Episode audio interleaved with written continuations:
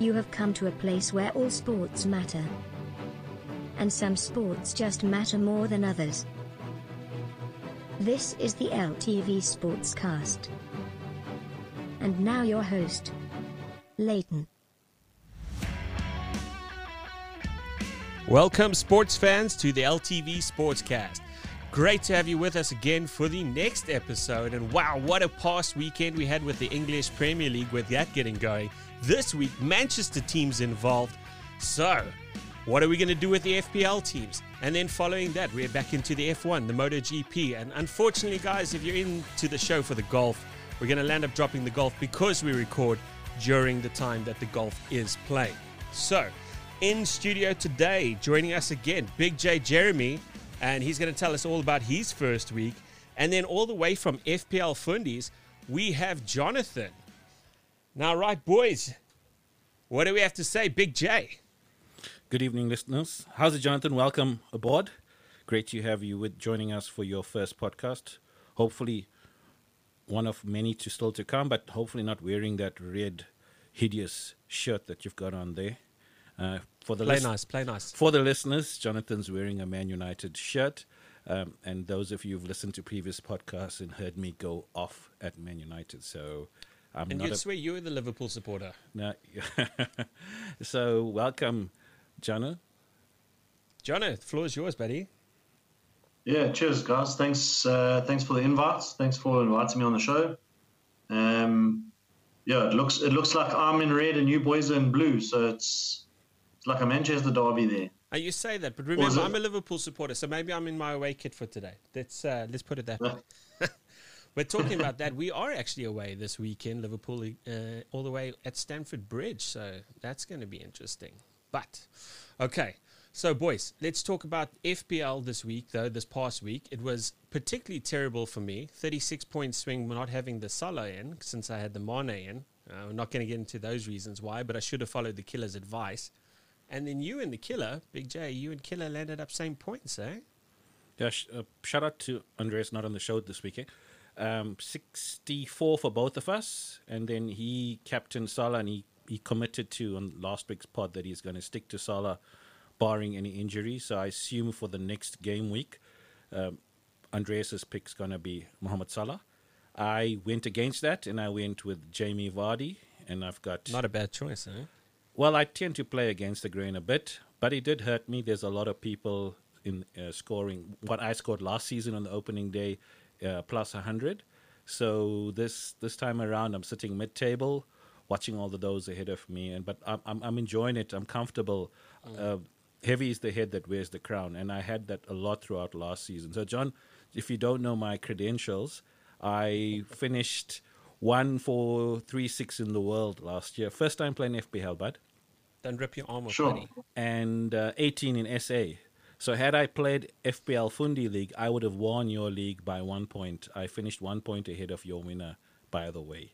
So, so I had an amazing, amazing uh, uh, first season, and the pressure was on come Saturday. And watching Mohamed Salah go off with that hat trick, um, yeah, I was I was down in the dumps for most of Saturday until Jamie Vardy and then Reece James came through uh, with that goal and assist for me for Chelsea against Brighton. Jono, how do you how did you do first week? Um, I also didn't do too well, to be honest. Um, yeah, building up towards the the kickoff of the league, I was looking at all these uh, all the guys on Twitter, all the experts. should we call them experts? yeah.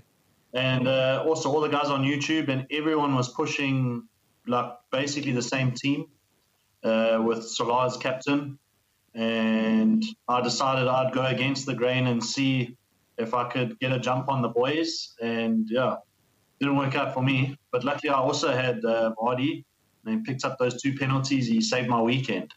Oh, well, so, the keepers didn't save anything, clearly, when it comes to the penalties. Yeah. Okay, so yeah, so, but uh, you you're going to give us all that Manchester advice today because the Manchester teams are, are coming in this weekend. So there's going to be there's going to be a lot of that. So we're keen to pick your brain, especially on the United front. Because obviously we don't know with all your signings who's your starting lineup. I mean, who's who actually starts at Manchester, or are they just playing a monopoly game? But like I see that player, I'll have him. I'll take him. I'll take him, and I'll take him.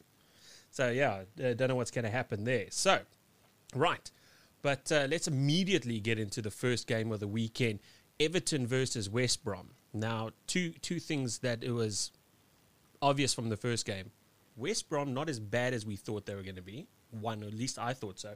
So, and the second one, Everton. Andreas did call it on uh, one of the episodes. I think it was episode two. Was it episode two? Yeah, the way he said Yeah, that in his top six, in his top six predictions, he predicted Sure. Everton could be challenging for the sixth position. I think Tottenham's dropping out of that top six for sure. When the way that I've seen the first games, but Everton looked tremendous, and Rodriguez bossed the midfield. Well, at least that's what it looked like to me. The highlights package showed Rodriguez, Rodriguez, Rodriguez. so yeah, Yeah, it was like that pretty much the whole game. I watched that game. Well, I try and watch as many as as uh, as, as time allows. But uh, yeah, he definitely bossed the midfield. And between him and Doucouré, Doucouré was also it wasn't letting anyone past him on the halfway line. Yeah. So they were they were playing like really far up front, and they weren't weren't allowing the opposition to attack when they did get the ball. if I may ask, guys, if uh, now see this is this is where for myself as generally a non FPL kind of guy, more into the game. If Rodriguez is well, start he's the call it the second assist that he creates. He he starts the move, and he he commands the game, but he doesn't see the points unless he's creating that final assist or he's scoring a goal how fair is that anyway if you, if you start looking at which players actually are in charge of the field John, you want to take that? Yeah, the, I suppose the best you can hope for then is that he, he picks up bonus points. Um, but yeah, it's a couple of years ago when uh, Kante was still at Leicester, that Cinderella season when they won the league, there was a problem with him as well. Is you watch a game and you see that Oak on the ball so much, but then it doesn't uh, translate into FPL points. yeah i, I find that it always always is something that um, it's a little bit sad that uh, i'd like to see them have the split the, the midfield into defensive midfielders and attacking midfielders but okay i mean it is what it is On that point, um, we speak. Everyone's raving about. Are we calling? Are we calling him James or James? i think I, I think it would be unfair if we didn't go James. James. James. So everyone's raved about the, the chances that he's created. I think uh, James. James. And uh, I think one of the unsung heroes, but we knew going into the match that generally that position is an unsung position. To to the point that we're raising was Allan. So Allan just protected that back four, and he was rock solid. So he gave he gave such a s- so much of solidity to the Everton back four, uh, just patrolling in front of them. And, and that threat continues to the, it began in the weekend with Elneny doing the same for the Arsenal defense, um, and then Højbjerg surprisingly as well protecting that uh, Tottenham front four, although the result didn't go their way.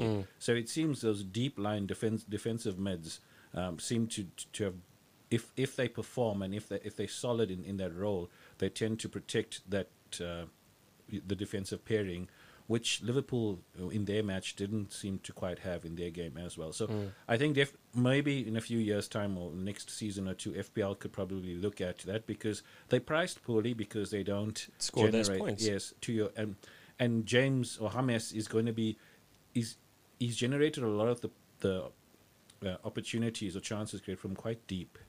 So he, and two, you, you're absolutely right when you say that ball's going to come over the top. It's either going to go to Richarlison or Calvert Lewin, and they're going to pass off to each other because it's coming from so deep. And Everton likes to run in behind, so he's going to pop the ball across. Someone's going to get the, the assist, and then he's not. So he's yeah. From an FPL point of view, everyone's raving about that Everton performance, um, and and it and they with good reason. Yes. Yeah.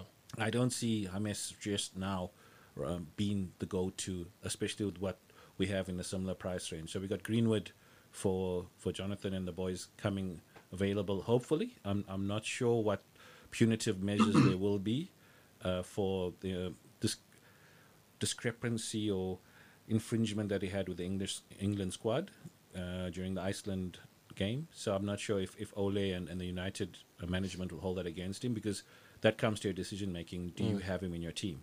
So same price point, to the point, 7.5. I'd rather go Greenwood over Rodriguez. Okay. Yeah. Look, I mean, let's let's park FPL uh, for a second. Um, if you look at the history of quality sides, w- championship winning sides, that defensive midfielder has been there always. You're going back Claude Makélélé days, you know, players like that. Good to so. Get to without players like that, there is no championship winning side. This watching the way that Everton played, and you look at their first 19 games, or their first half of the season, the only team out of the big six, the big six, I say that in little inverted commas here, that they play away is Tottenham. The rest of it is all at home. Liverpool at home, United at home, Chelsea at home, Arsenal at home, City at home, even Leicester at home. Oh, sorry, no, Leicester is away. That's the only one that. The rest of it, it all is home for the first. Uh, so the first part of the season, and you know, Ancelotti is tight.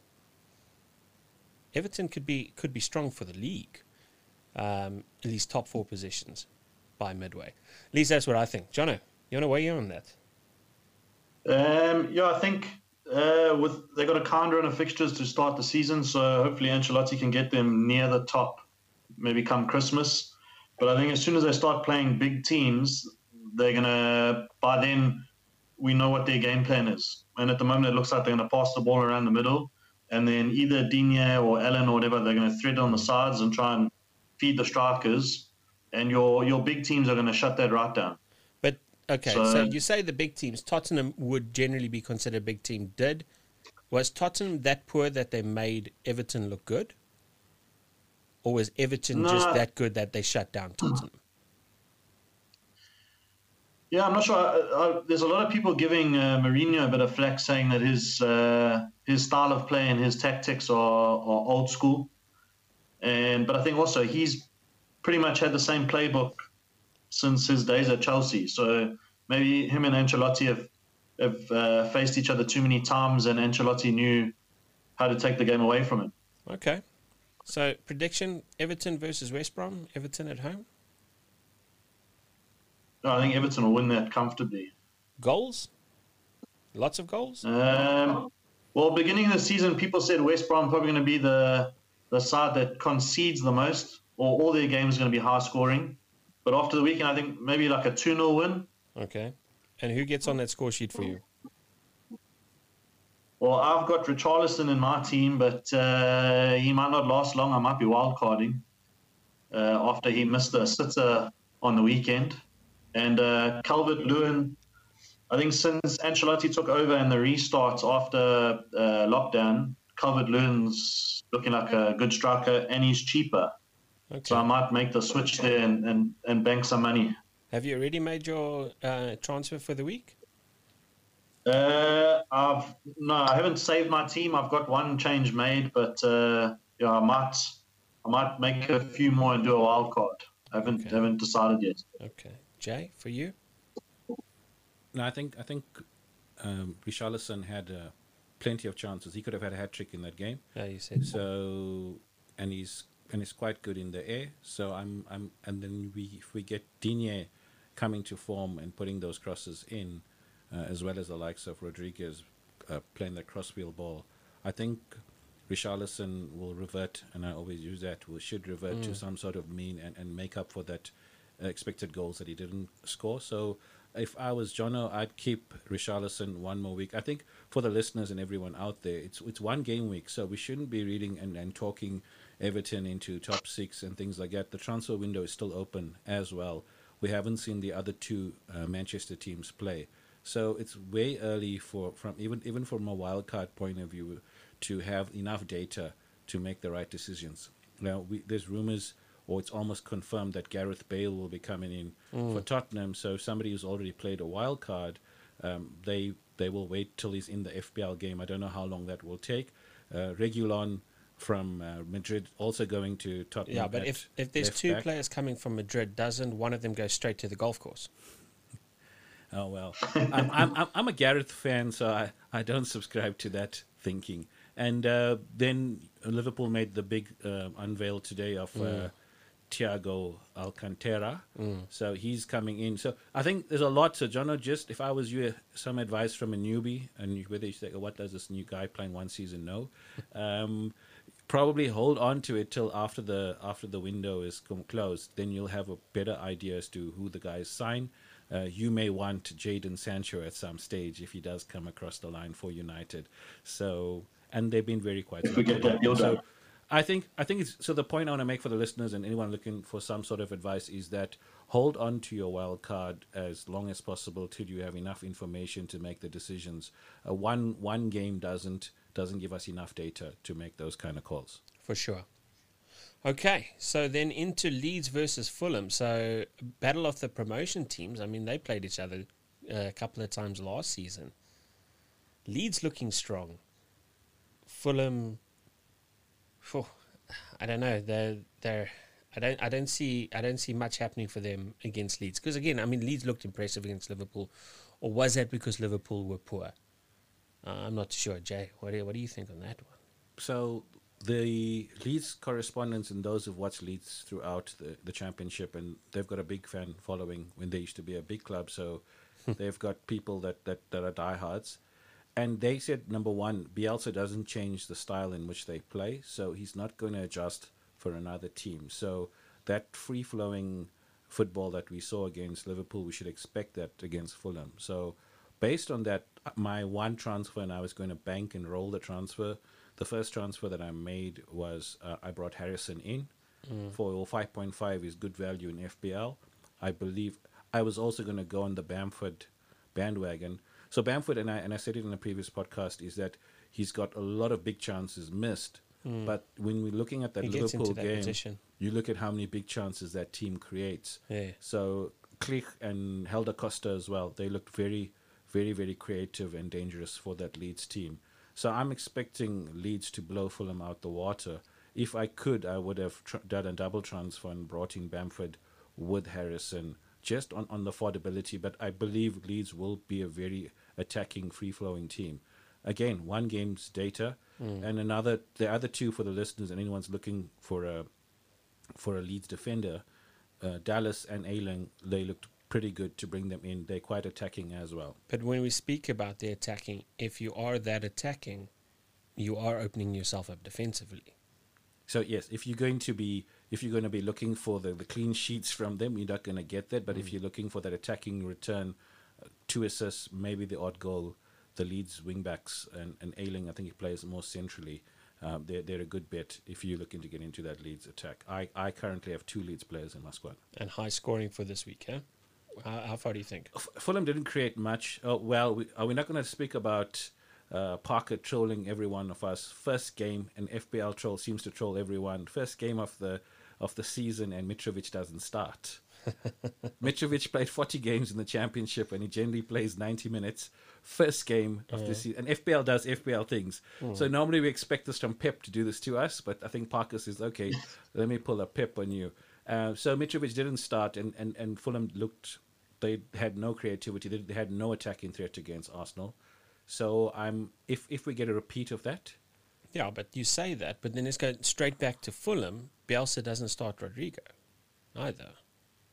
Well, Rodrigo Rodrigo yes, so Rodrigo played in, in, in the Carabao Cup last night, if I'm not mistaken. So he's not starting. Bamford is is starting, but Bamford is his first choice coming from from the championship. He's just brought Rodrigo in, so till Rodrigo is uh, brought up to speed of the of, of the Premier League, then only he should start.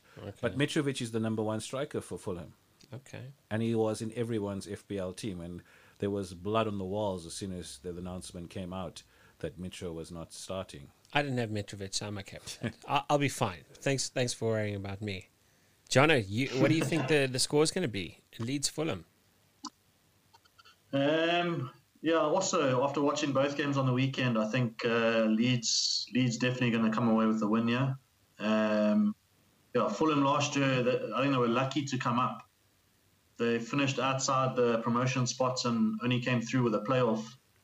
Um, so yeah, after watching the game, I think Leeds probably a two-one, maybe a three-one. Okay, so they're conceding for sure. You believe they'll still concede, they'll win, but they'll concede. yeah, maybe Mitra gets a start and uh, he saves everyone's weekend after letting us all down this week. so he was in your squad, wasn't he? okay, cool. Okay, but then then there is into your happy place, the what you've been waiting for. United play Crystal Palace. Well, the Man United, not not Newcastle, Jay. Man United versus Crystal Palace. Now, for me, this is this is quite quite interesting, purely because Crystal Palace they have won their first game of the season. They have played a proper competitive match. Their head is in the game. United haven't played yet. They don't know who their starters are. They've got a, a bunch of new faces. Do you bank on United to dominate their first game against Palace? We, we hope so. No, no, no, John, you've got to do Um, more than that. You've got to do more than hope. You know, no, I think um, yeah, everyone's waiting for the United uh, and City players to come back to push them straight into the team. And after all the penalties we saw this past weekend, I'm sure Bruno Fernandes is top of everyone's list to get in. Oh, is Martial Uh, although he's a bit he's a bit expensive. Uh, no, he's he's first choice for penalties. No, no, I'm just Um, talking about the guy who dies for you guys. Yeah, yeah. Martial, he doesn't dive a lot. He just gets fouled a lot in the box. Sure, sure. Okay. Cool. right. Yeah, so- so um, yeah, I think people with money to spend, but uh, I mean, in the midfield, you've got Aubameyang, you've got Salah. So I don't know how many people are going to make the switch. Especially, I think a lot are bringing KDB in or De Bruyne. yeah, sure. So maybe maybe Fernandes ownership won't be so high, but I think uh, yeah, Martial's probably a, a good shot. And then people people with a little bit less to spend will probably be looking at Greenwood to bring him in. But and I think with even start? United, well, I think with United not getting the Jadon Sancho transfer done, and there was rumours we were in for Bale, and Bale's gone to Spurs. I think that's that's pretty much confirmed that he's going to Spurs. So yeah, I think Greenwood will start. I Okay, think, so what does uh, that midfield look like for you guys? Well, I think Ole is probably going to stick to how we, we finished off last season. So I think we will have um, Martial up front by himself, and then Bruno in the middle, and then I think we'll have Rashford coming on the left and uh, Greenwood on the right, and then maybe Fred and um, Matic across the middle. Okay. And then in the defense, how, how does your defense look first week? Well, uh, yeah, that's a that's a big question. I, I don't know if uh, I think Luke Shaw will probably get the left back position. I don't know if uh, Brandon Williams is going to take that. Um, Wan Bissaka I think is fine for right, Okay. and then yeah, we don't know we don't know what's happening in the middle. Old Liberty Lindelof, I wouldn't uh, I wouldn't have that in my team any day. Not my FPL, not my Man United. What about your, your captain, Mister? Do you know who I am? Old Big Head, Yeah, that's the he's one. like a bobblehead. Yeah. Maguire. Uh, yeah, I think he I think he'll start. Okay. The, he's got a suspended sentence, I think, for his uh, trouble on holiday, and a bit of a fine he had to pay. But um, I'm sure he's club captain. I'm sure Ole would have sat him down, spoken about what happened, and uh, yeah, I think we just focus on the football and concentrate on our season.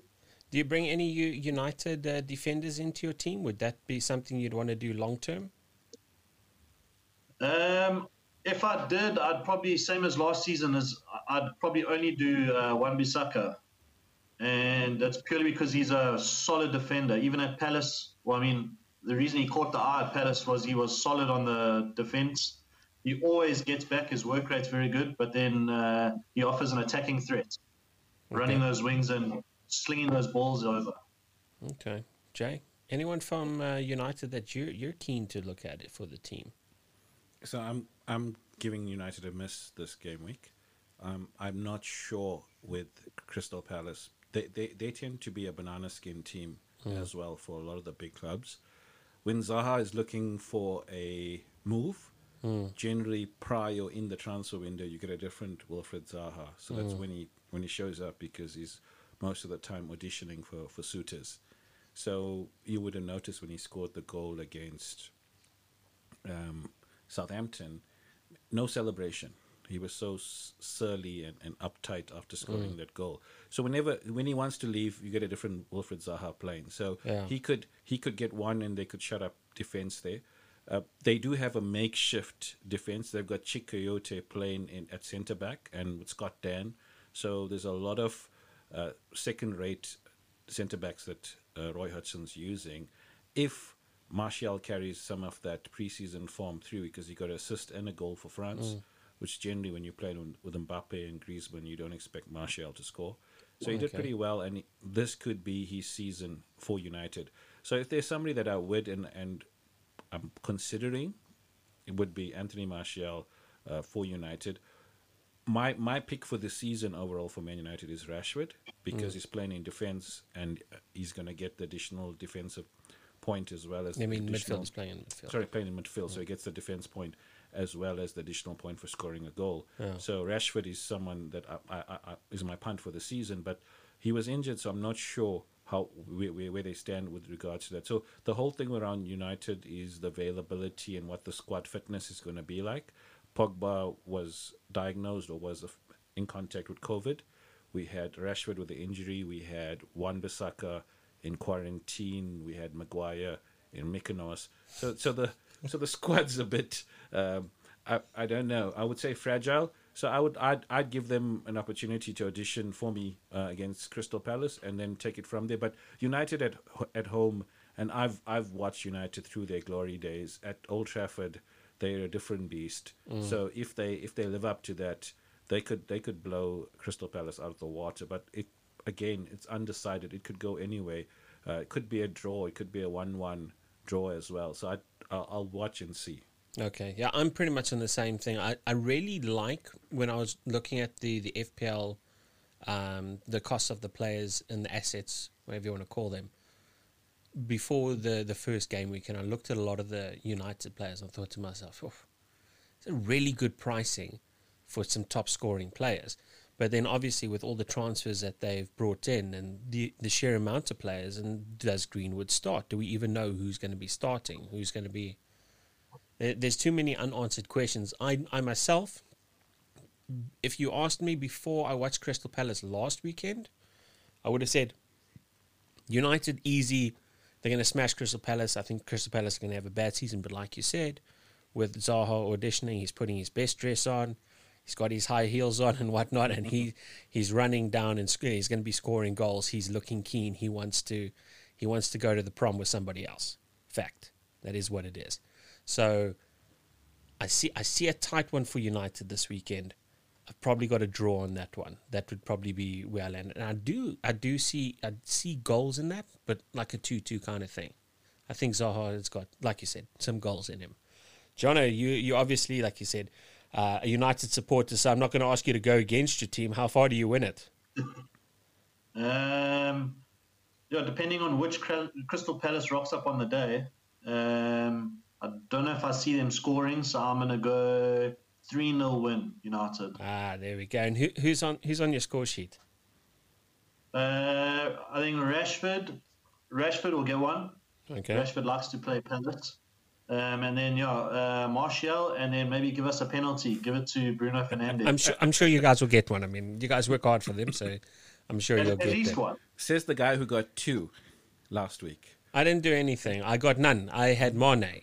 Remember, so I'm, I'm talking about your Liverpool team. I so, but, I mean, they were they were legit penalties. We're very quick to play. We played down the Liverpool penalties, Yeah, and when United on. gets the penalties, it's yeah, they've been gifted. So Okay, you're the one who brought it That up. was the narrative that I picked up over the, the past weekend was that the the Liverpool guys just played it down. But if it was Bruno taking those two penalties, then it would have been the biggest talking point of the weekend. So yeah, it's it's it's, it's funny. I've got no qualm with Bruno taking the penalties.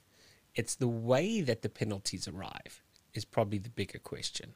Now, I mean, that was like you said, that was a question over this past weekend, entire eh, in its entirety.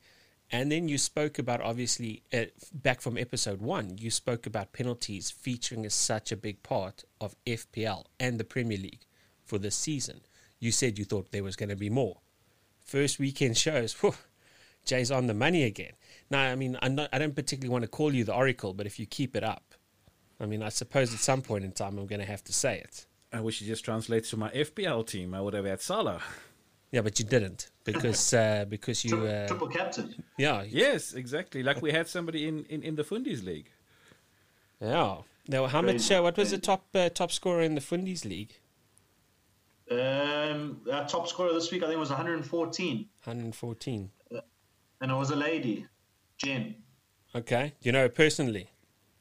Uh, yeah, it's a mate of mine. It's his wife, Okay, cool. Cool. Does your wife know? and he supports Man United, so that's why she triple captain Salah.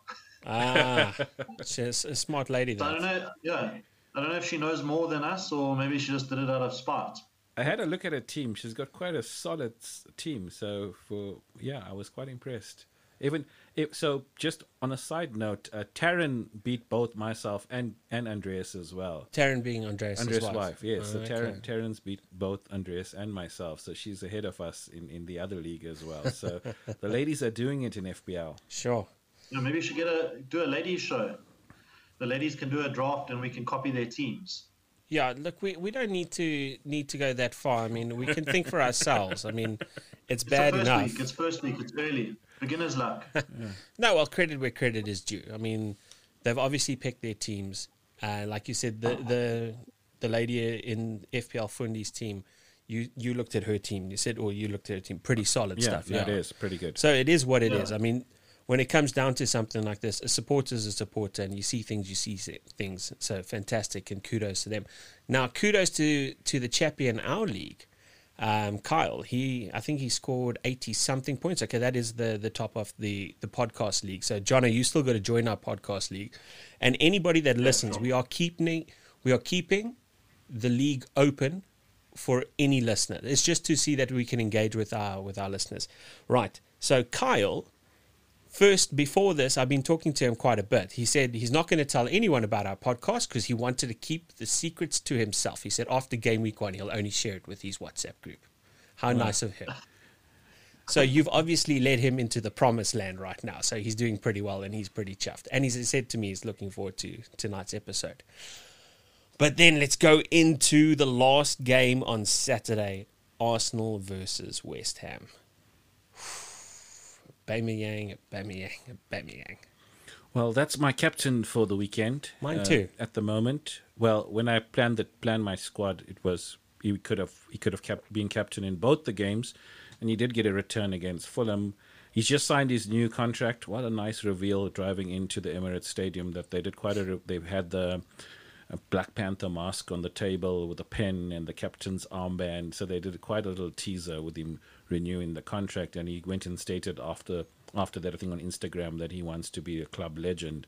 So generally, when those things happen in the background, and, and mm. I always say I, I play FPL from looking at what takes place just off the field.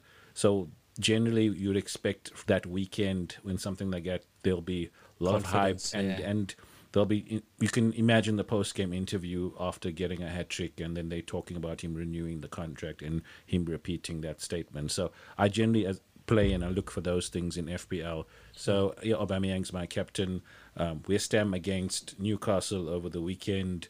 Newcastle looked amazing first half. We looked like a big six team with the structure and the shape and the way we dominated the game in the first half. Quite, I was very very happy with our new signings as well. So I think, and Arsenal and West Ham tend. I've had a look at the p- previous five or six games. They tend to be high scoring games in there as well. So I can see Arsenal going off. And Arsenal, we didn't, we haven't spoken about them a lot this evening, and uh, they were pretty solid in their performance against Fulham. Um, their midfield and Elneny, uh, I was quite impressed again. These unsung heroes that these teams have playing in DM for them. So Elneny seemed to protect that that back four. I wasn't impressed with Gabriel. So listeners and anybody else who wants to join the bandwagon, Gabriel's goal was the second goal of his career. So everyone seems to be on the bandwagon getting him in. One of the It's- top five guys moved into teams this week. I saw something like that. Yeah, I think he got 14 or so for the game, if I'm not with bonus. So he's it's his second goal in his entire career. So I don't expect too many from him in this season. Revert to mean. Yeah, So. Arsenal Arsenal should should blow West Ham out of the water, and that's what we all hope for. Uh, Moyes will come back and he'll push back, and he seems to have a bunch of fighters. But as I alluded to in the pod last week, there seems to be infighting uh, with the captain speaking up against the Diangana uh, signing, and they sent him off to West Brom. So I I don't know what's what's the culture like in the club, but Arsenal to shoot them out, shoot them out the water. Okay, Aubameyang hat trick. Let's hope so, because I've got him as captain too. Well, that's my plan as well. Okay, cool, nice. Jono, for you, how many Arsenal players Yeah, in your also- team this weekend? Um, I've got Saka in the midfield. I bought him in uh, when I was doing my drafts for a cheap midfield option, and it looks like he's quite an exciting player. Very cheap, and I think he's going to get a lot of starts under Arteta. I think he enjoys his style of play. Um, but yeah, also I, I can't see West Ham getting anything out of the game on the weekend. They I think they were lucky to avoid relegation after lockdown, with Antonio hitting form and scoring four goals in the one game. But uh, yeah, I, I, I don't think the West Ham camp's in a good place. I don't think the people are happy with the owners, or owners are looking to sell. Um, and yeah, Arsenal last season their home form was amazing. I mean, not that they're going to need it against West Ham, but uh, yeah, Aubameyang It is a London derby, isn't it? captain.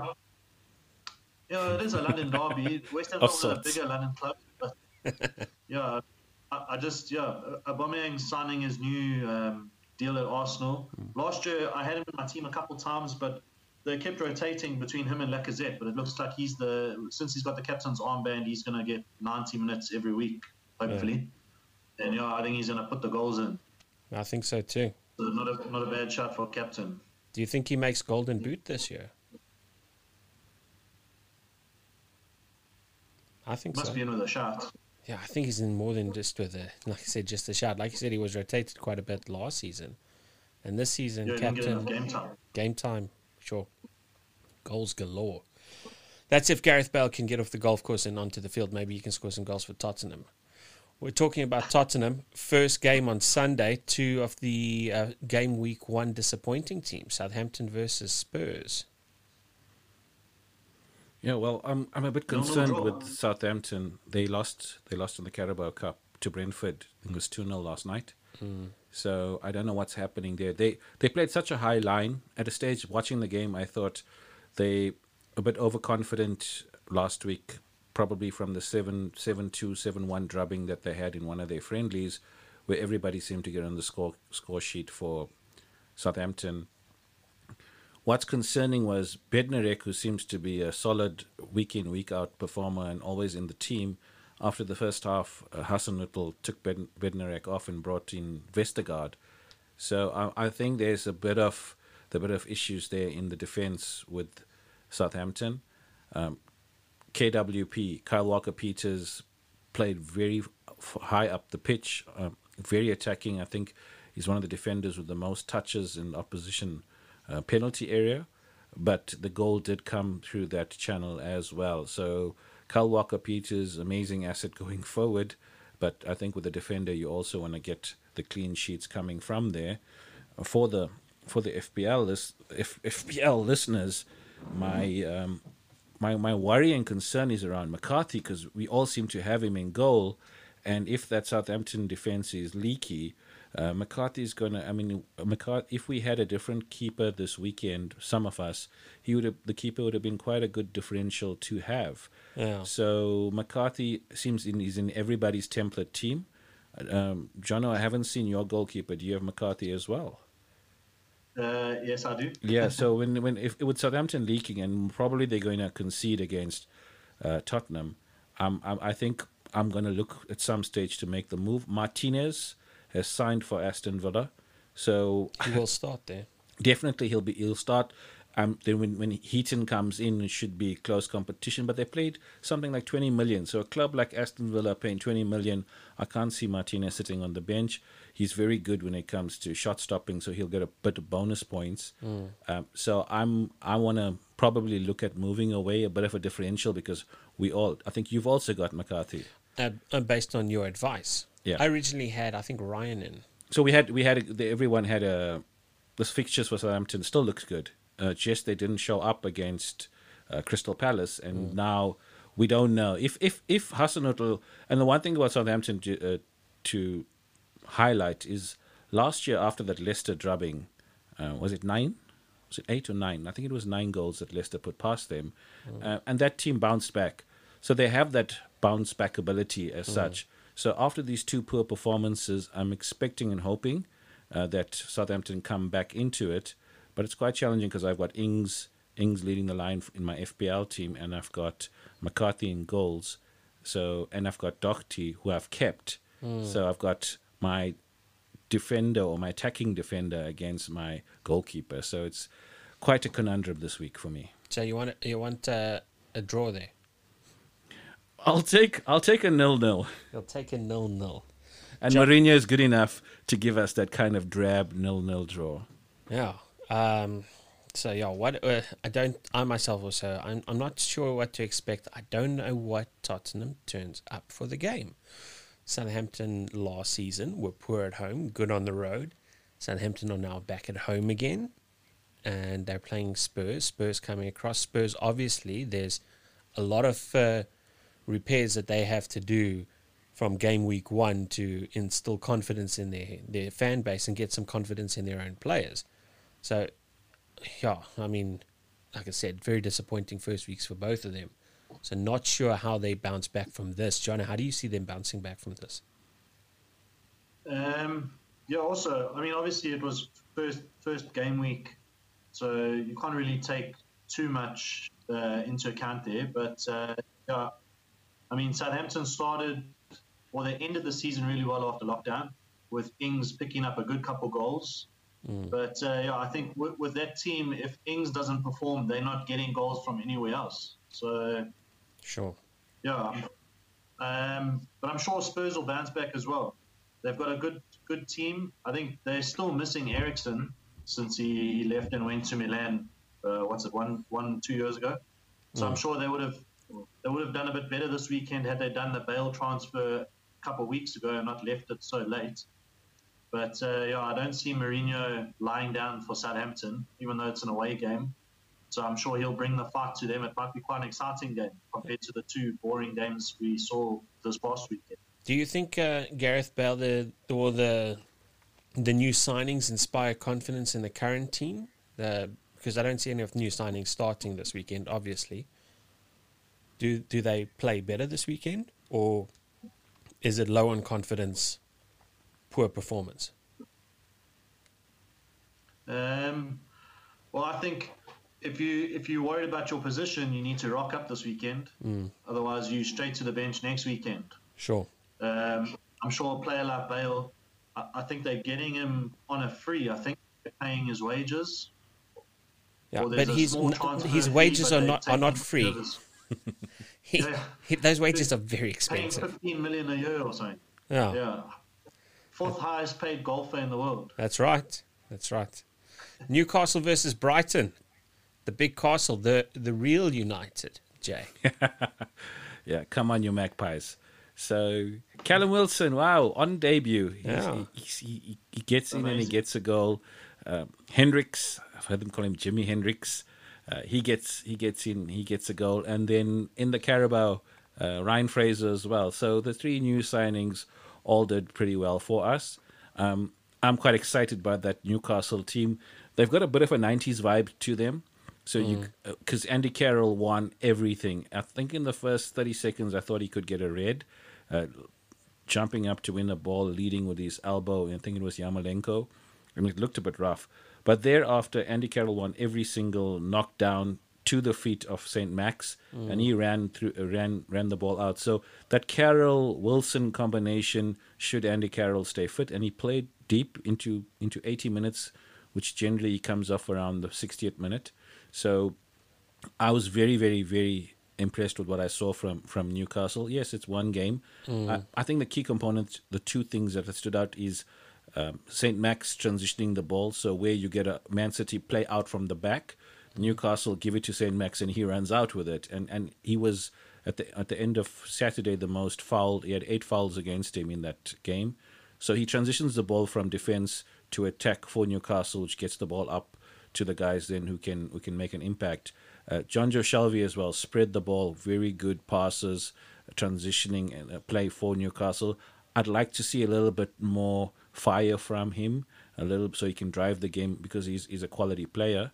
So if he can He has do a that, temperament as well. Yes, so, somebody said to me they don't want to see too much of fire from him because he's- he's going to see red. Um, so Newcastle, I'm I'm quite excited. Brighton, Brighton did some, some amazing stuff. The youngster Tariq Lamptey skinning old Al- Alonso for Chelsea. I mean, mm. he left Alonso for dead on three or four occasions in that game. So he could be a ham- handful. I think I called him out as a as an FPL prospect to ha- mm. to have as well. Um, when their fixtures turn, I'm definitely going to look at that. But from a Newcastle point of view, Callum Wilson could be a lurker as a as a 6.5 a cheap striker if you're looking for that. Mm. So if again when the fixtures are ideal, uh, they could be, which will then enable you to to pump up your your midfield with the big Man City, Manchester United assets that are coming available from from this week. Mm. So the, there is value in the Newcastle team. Brighton Brighton looked pretty good. Trossard Trossard's goal, but Kepa. The less said about Kepa, the better. I think I think he's conceded eight out of the 13 shots that he's faced in the last couple of games. So if you shoot at Kepa, so for Mohamed Salah, if you're listening to this podcast, there's a tip for you. Have a pot at Kepa, and uh, yeah, it'll be at the back of the net, and you'll walk away with another hat trick. So any yeah, anything that goes at Kepa, he lets through. So Brighton, Brighton had a very good game. Uh, Newcastle challenged, and I was very impressed with Newcastle in their game. So it could be exciting. So, but Adam Lallana off the medical bench uh, to play a game, and then he's back on, isn't it? Yeah, but these Liverpool boys are weak. They soft. He's not a Liverpool boy anymore. He's a soft. Brighton boy. Anyway, but yeah, so uh, Brighton, I mean, I don't see big things from them. Yes, Newcastle again, like you were saying, they're looking like a solid team, and there is points there for them, and I think they go WW first two weeks, win and win. So uh, do I don't I'd actually be honest with you, I don't see Brighton scoring a goal. I think it's clean sheet for Newcastle this weekend. Well, those those those boys in the back are staunch. They're, they're some of the biggest defenders. Uh, as I said, it's got a very '90s vibe type of team to Yeah. it, and um, yeah, they they they'll be tough. Isaac Hayden, wow, I I, I haven't really watched him play before because he's either red card and suspended or injured, and he was a beast in that midfield as well. So Newcastle's looking good. No, man, congratulations to your team. I mean, you've worked so hard. All the years and years of support. Jono, Newcastle Brighton, prediction. What do you see? Um, yeah, after watching the game on the weekend, I also like a bit of Lamptey.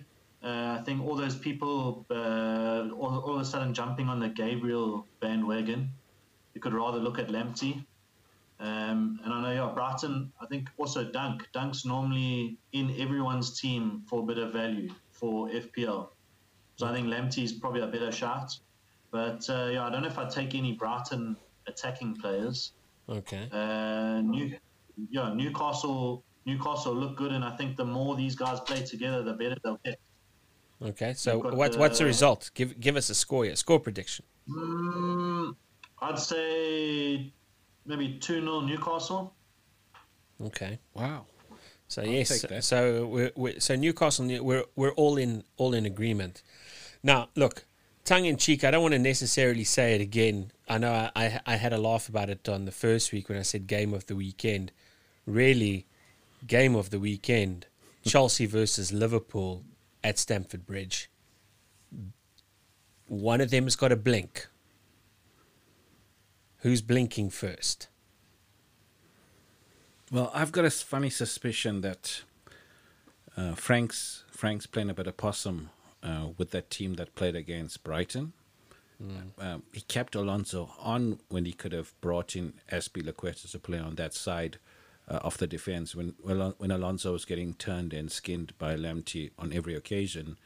He kept Kai Havertz, and I had Kai in my team, so I was kind of disappointed with Kai's performance. And once again, having Hudson Odoi and a couple of other replacements, uh, Lampard could have made the change, and his bench was quite deep, having the likes of Tammy and Giroud. Yeah, maybe not as deep in midfield, but Barkley could have come on earlier had Kai uh, not performed or to, to, to what the game plan was. Because Kai, Kai, I think from a debut point of view, for what, 76 million euro player, I mean, he was diabolical, Mm. and Lampard kept him on, and he kept Alonso on.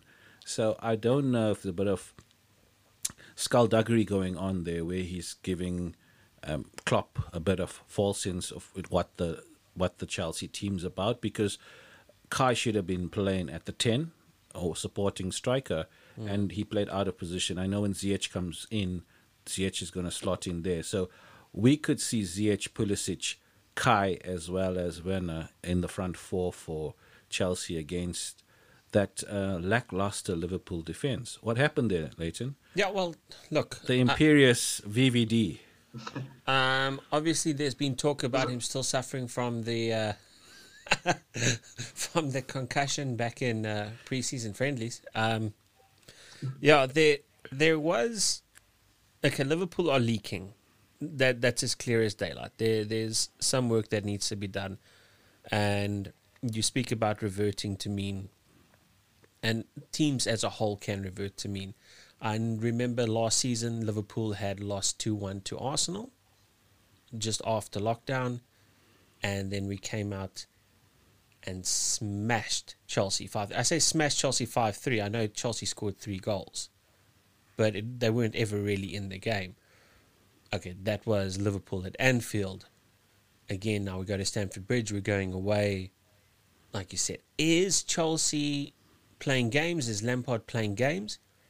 Has the team not gelled? Andreas made that call. He said that it's still early days. The team team has to still gel. To say does Liverpool I don't see Liverpool losing the game because I know they create chances. The difference is now they're pushing because Liverpool still also push and attack. Although they the final ball was something that did lack against Leeds. There there was problems there. There was no problem with the push into the box, in and around the box.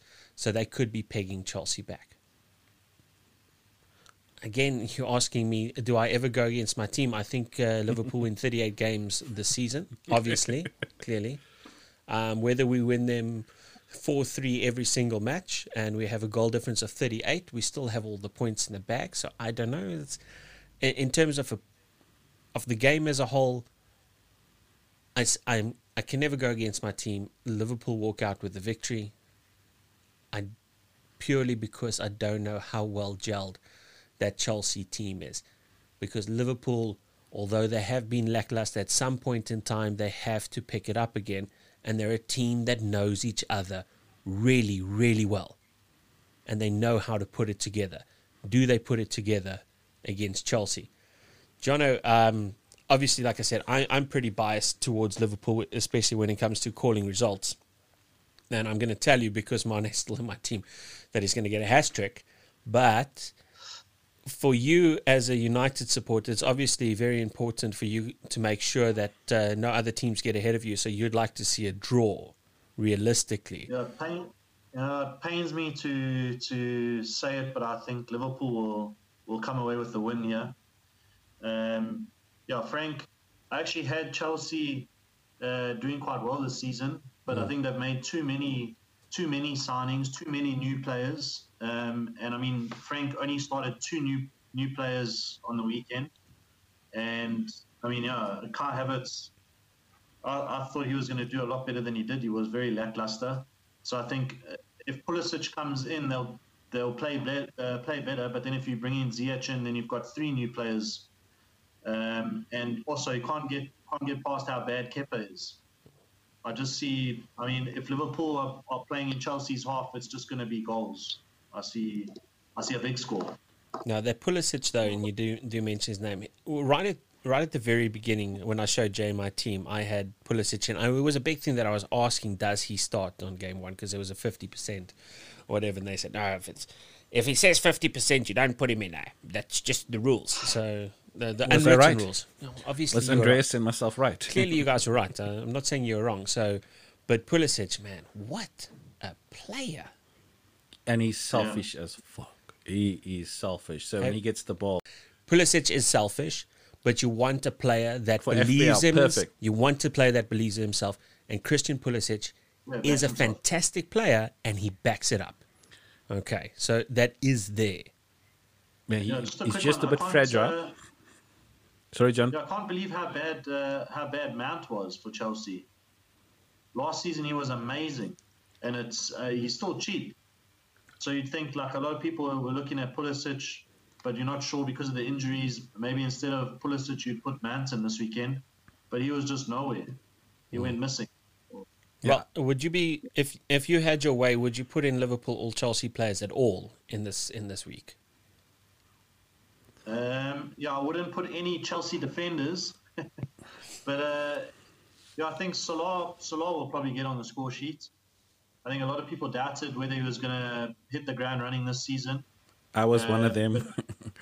Yeah, but he's had two he's had two really good seasons in the in the Premier League, and looks like he's off to a flyer again. Uh, well, two penalties, but okay. Given his goal was a cracker, but uh, So he's on the ball a lot. He's Yeah. very busy. but then Jay was talking to me um, when you're speaking about it, expected goals, and you say you obviously you said you still believe you made the right decision with not putting in Salah. So Salah's non-penalty expected goals was 0.38 for the game. So hmm. he was expected from this performance. So yeah, I think he had 22 touches in the penalty area, three shots on target. That was the two penalties and then the worldie.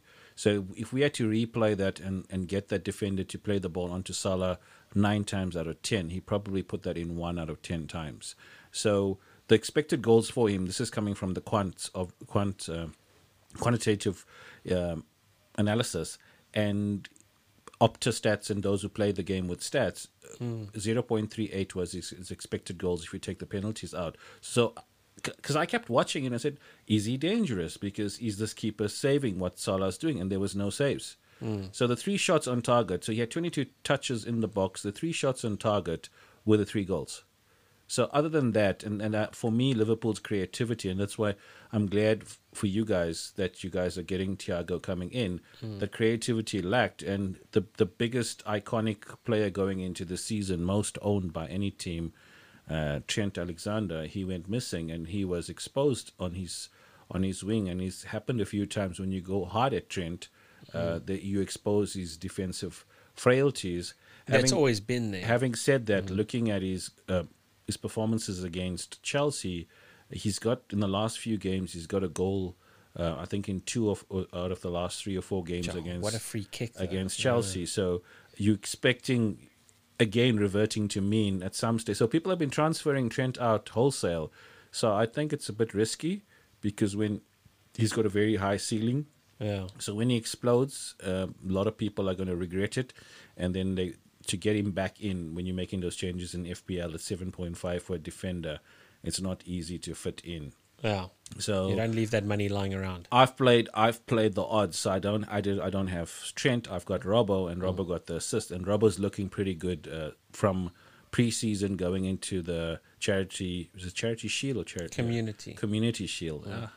So yeah, Robbo looked pretty pretty decent, and he went on to get a return in the game, and he's he's on corners as well. So if you don't have the money to spend on Trent, uh, Robbo is a good alternative to ensure that you have cover for the for the Liverpool defense. And uh, Virgil looked pretty attacking as well. He could have had two goals Yeah. in that game. So if you if you want to have cover And he comes in even cheaper. he is, but then if you're looking for that just defensive cover to cover the clean sheet, then Gomez, I think at 5.5, he's going to start for a bit. There's rumors that Fabinho could drop into defense. I don't see Klopp really going with the Engli- um, English international and put him on the bench uh, Yeah, for, for a midfielder. So there's yeah, there's chatter around Fabinho dropping into defense when Thiago arrives. Yeah, so I'm two two is what I'm what I'm what I'm calling for the game. Two two draw. And then off into the last game for the the Sunday, uh, Leicester versus Burnley. Um, you had Vardy and you had Vardy in as well, eh, Jono? Both of you. So Yeah. you guys aren't transferring him out, are you? Eh? Keeping him for this game, eh? Well, Brave call, eh, boys? Brave call. but again, when I They got the selected golden boot last season. Well, yeah, that that's that's exactly reverting to mean, Leighton. So when I made the when I made the call for my game week, and, and I was quite down in the dumps after Salah's hat trick, uh, I said I was starting to think, wow, is this is this is what I predicted that my first season was a uh, one hit wonder, I, and I called it in the uh, first uh, the first pod that I could be could have had a Leicester season, and looking at that, and I was down in the dumps, and then Vardy came through. because again, reverting to me in the Golden Boot winner, if you've got him in, and the goals come from Leicester from that channel, I must say Harvey Barnes could have had two or three in the game. I had I have him in my team, and he looked he's just he's just missing that clinicalness uh, to his game because he had he brought out two saves from the keeper that I can recall, and he could have he could have had a brace in that game. So Harvey Barnes is still in my team. Burnley's uh, Sean Dyche sets him up like a shit brick house. So their defense is going to be hopefully, or, or the expectation is that they're going to come with their solid defensive structures and be very abrasive, which Burnley usually is. But uh, Vardy will tend to score. Again, reverting to me, and it's something probably we need to do a pod just on that. So Vardy has scored in his last five games against uh, West Brom. So the average said that if he had scored four times and he was going to go at equaling Ruud van Nistelrooy's record of scoring five times against the same team, and he did. Yeah. He, he he has a habit of reaching those goal scoring records. And he's got a, he's got one or two against against Burn. Well, Vardy scores against nearly anybody. Yeah. So he has one or two against uh, Burnley as well. so you're quite excited, eh, Jono, with uh, with Vardy for the weekend, eh? Yeah, I think I'm going to stick with Vardy. He's uh, been in the Premier League long enough, and um, you know, uh, although Burnley is a very defensive team, I think four out of the last five, there's been three goals with these two, and uh, it was always two-one. So, Okay. know, hopefully, hopefully Leicester get the win if it's going to be two-one. Yeah, sure. But uh, Vardy can get again, right. from uh, from an FPL kind of thing, even if they lose three two and you guys both have Vardy, and I mean, it's still and he's scoring goals for you guys, you're, you're generally happy. But um, expecting Leicester wins, that that's pretty much it. Leicester at home, King Power Stadium, getting in the W. see a lot of people had Justin in their in their team, Mm. and he he he played on on, on- on the left hand side, and throughout when Pereira was injured, he played on the right, and he seemed so comfortable. He seemed like a suitable incumbent for Pereira. On the left, he looked out of depth. He looked he looked awkward. I think that's the word I'd use to describe him. He almost got a red card. Uh, uh, if if the referee had given it a red uh, for the tackle that he last ditch tackle that he dived in with both feet, I don't think VAR would have overruled it because the attacker was on his way uh, towards goal. So he got a yellow card there, and he got kicked in, in the shin and went down for the assist. So that's nice of him. he so from an FPL point of view, um, that was good because he got the clean sheet and the assist. But watching the game from an ITS point of view, I wasn't impressed with him. But the right back on the other end who got the goal, Castagne, I think how you pronounce it, uh, a bit expensive of at five point five, and obviously when Pereira comes back. Uh, maybe he will not be in that position. Maybe because they say he plays on both sides, so I don't know why Rodgers put Justin or kept Justin. We we seem to be a bit awkward in the left back role. Okay. So when Pereira comes back, to have Pereira and Castagne, and then Jonny Evans when he's when his suspensions finish uh, serving his suspension, uh, Leicester should have a pretty good uh, defensive setup. There's even rumors that Pereira could play in midfield okay. because of his attacking. Uh, Well, it's, well, that becomes very interesting because then first game that he does come back, all of a sudden, a nice defender to pick up. yeah, it'd be out of out of yes, very good for FPL. Out of position if they play him in midfield, and if he gets a goal, he, he becomes the six. Lundstram of. Uh, That that's that's that's the that's the talk around some of the Leicester Leicester fans. okay. So, but Leicester for the win for you as well, AJ. Yeah. Okay, so Leicester, Leicester, um, and then yeah, I can't see Burnley. I, I did think I, I think I remember picking Burnley to be one of my teams that goes down for the season. I don't see them doing big things. Right, um, into Monday night games: Villa versus Sheffield United, and I, I don't I don't know how that goes. I, I can't I can't see who's going to get the win over there. To be totally honest with you, Jono, for you, man. Yeah, I think I might uh, have an early Monday and go to bed early rather than watch that game. I think it'll be too exciting, to be honest.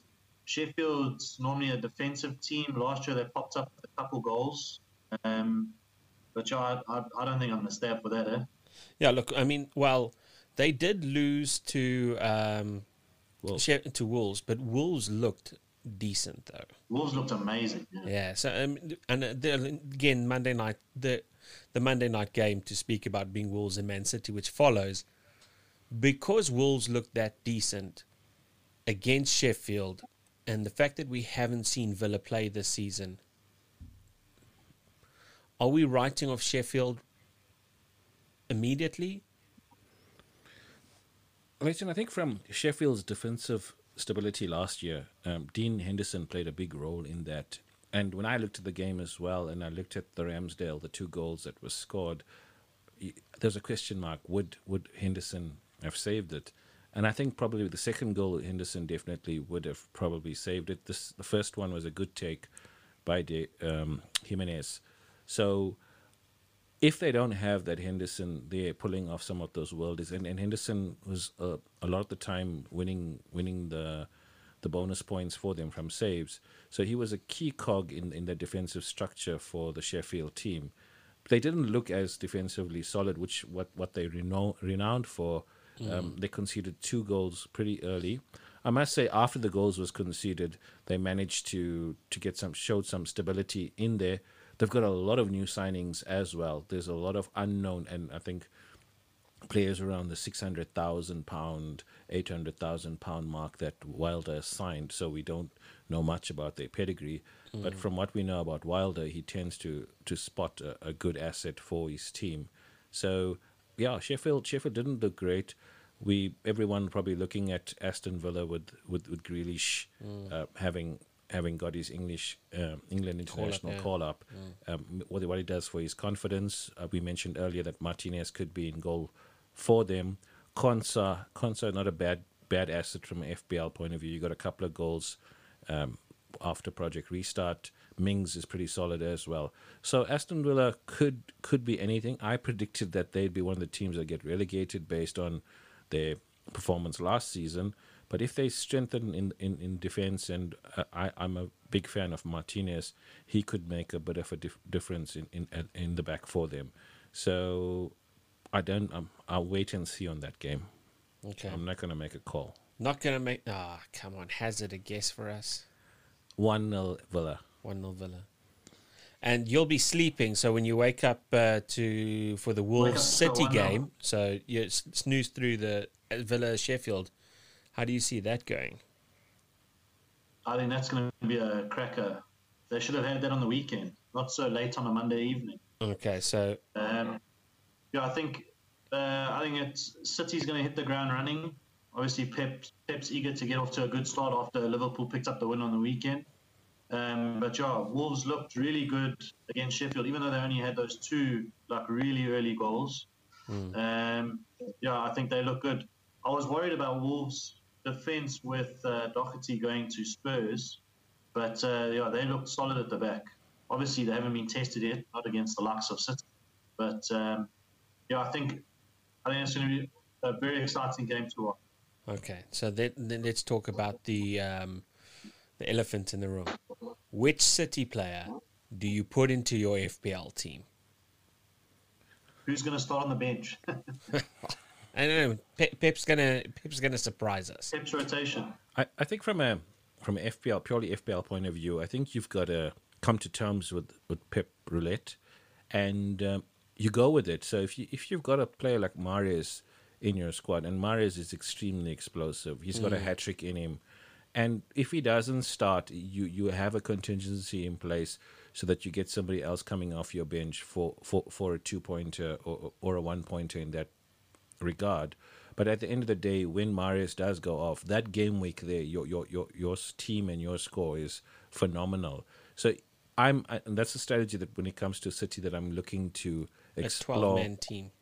Correct, and and take and take and take the rough with the smooth as such. So when when Mahrez is benched that game week, you you you you accept it because you go into it knowing that Pep plays. He likes to rotate his team. Sure. I don't know how much he's going to continue doing that because it created a bit of inconsistency in the performances last season, and sometimes he was playing down disrespectful to the opponents, where he plays two midfielders at centre back.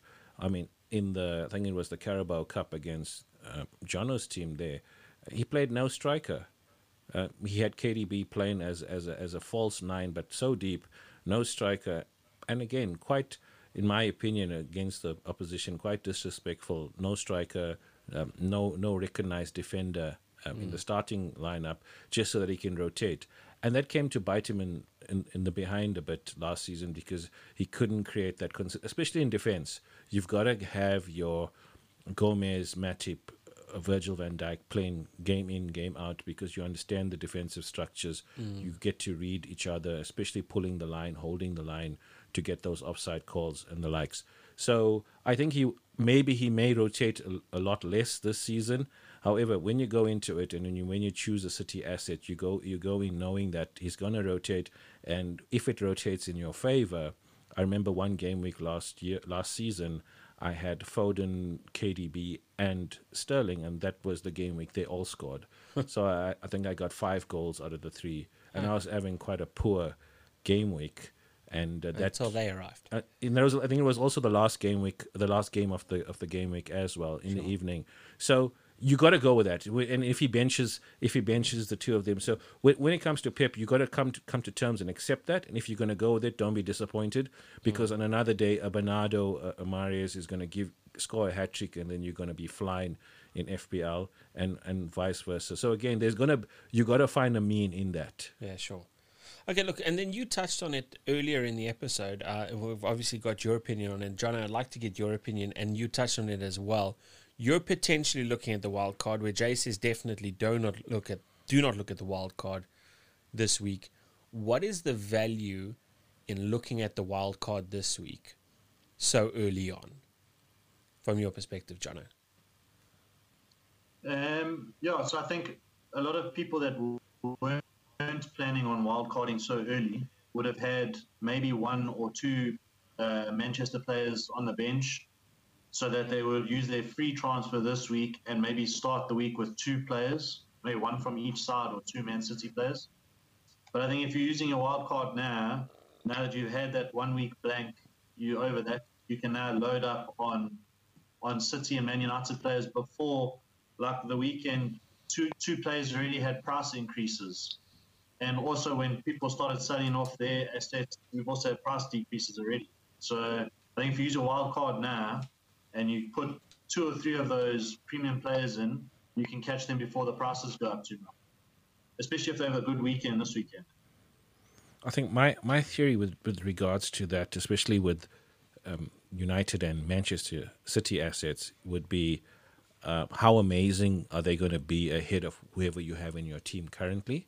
And are they going to be that great that their returns is going to be that phenomenal that you. So the most powerful chip in FPL, from what I've heard in in the 12 months playing this game, is the wild card, and especially with COVID coming into effect, as uh, one or two players, if they're sharing the dressing room or sharing the, the, the, the same coach as they go to games, there could be teams, there could be players that, if they're infected, they've got to be taken out of the bubble, they've got to be in isolation, so they won't play. And if it's two or three, we don't know what what the the scale would be, but from a risk aversion point of view, you, keeping the wild card will then in that specific game week. So if City or or United have and half their squad coming down with coronavirus, uh, Or anybody's squad.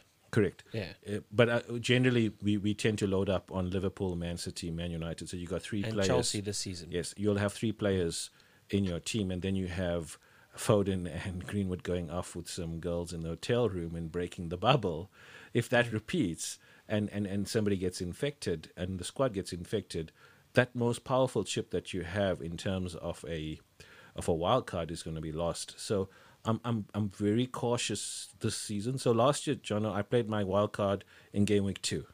So yeah, as a You came newbie, out all right there. I, I, I So picked the wrong. you're speaking from experience. Uh, so I picked the wrong team in the first game week. And I was like, okay, 103 points. Okay, this is great. This FPL is easy. And then all in a second, they're all playing against each other or they're not playing. I had Origi in my team in game week one, so you can understand my my newbiness. So I played it. In, so I don't. At the end of the day, I think it's everyone's decision or it's their choice when they want to play. A good point that Jonathan makes is that the price you can play the market, and, and I generally do that when my wildcards active. Uh, If I know a player's, there's a couple of apps you can be on. If I know a player is going to rise in price, I get him in early in the week, and you're hoping for a two point point two increase in price. and the maximum that a, a player can rise in a week is 0.3. But if they rise in two, you can sell them off, uh, and for somebody else that could be rising, you can make a bit of value in your in your squad. So Which when I you can benefit from that, obviously, at later a later stage, Now, I'm going to ask you, Jay, not to keep all the secrets to yourself. Those apps that you speak about, if you don't mind pushing that to the our Twitter channel, the at LTV underscores uh, at LTV underscore sportscast. I think that's what it is. yeah. Yeah, so if you're not uh, following our Twitter channel, it's at LTV underscore sportscast, S P R T S cast. Jay will um, push to our channel the apps that you can use. Plus, there's there's also team information that comes out uh, from, from from some guys out there, which gives you um, in terms of injuries, and they expect they, they follow they they've got inside information to some of the the physio rooms in, in a lot of the teams. So that that that information, If it was cricket, that would be forecasting and illegal, right? I, I guess so. Okay. Um, and uh, then there's also the for- forecasting, predicting of fixtures, especially when there's cup runs and things like that. So there's there's two bins that you can follow. So if you if you subscribe or if you follow the Twitter page. Uh, LTV broadcast. I'll, I'll share that on on the page so you can look at it. It helps when you know who's injured, uh, what's their what's their return time. So it, it assists in your in your planning. I appreciate that. Okay, so again, for the listeners, um, please join our bragging rights uh, FPL league. So if you are a listener, we are keeping it open. We're not closing down the league. It's just again, we'd like to bring our listeners in, and we'd like to see the first person hit hundred in our league. So we haven't had that just yet. And then obviously in our show notes, you'll be able to see um, the links to our Twitter hand, uh, our Twitter feed or our Twitter handle as well. So yes, so we've got uh, just to wrap up on the Wolves versus City because I know we've spoken about and obviously Wolves good last weekend, City coming in this weekend, a little bit of an unknown force, a little bit of roulette when it comes to the players.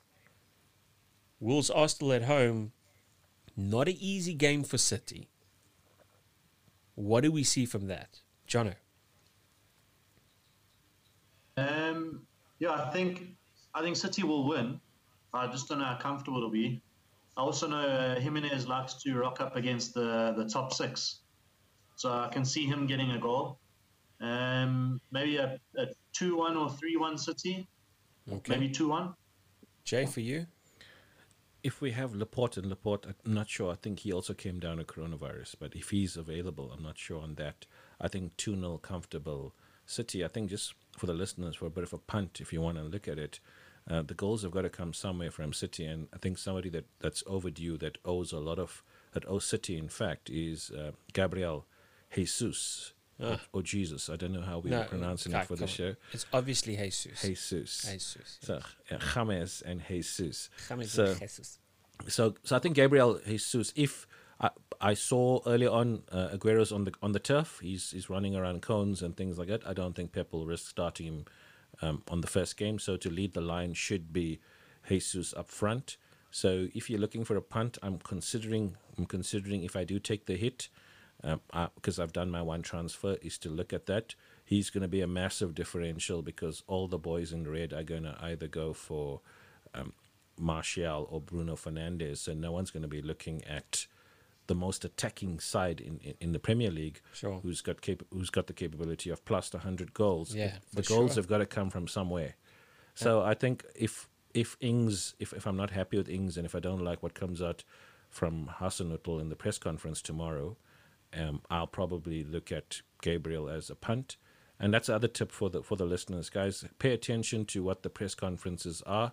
Once again, if you follow the Twitter page of um, LTV Broadcast Sportscast. Sportscast, I'll share that.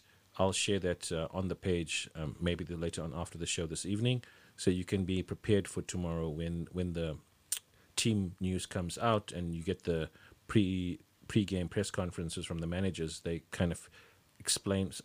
Ole always misleads us, by the way, Jonathan. He could, he could have, he'll Yeah. tell you, he'll tell you in the press conference, Pogba's on his deathbed, and then on the that kickoff, you see Pogba's in the squad. So one of the persons not to trust is Ole, um, but it's important Read to listen listen to the press conferences. Okay, You'll get that information from a number of Twitter feeds.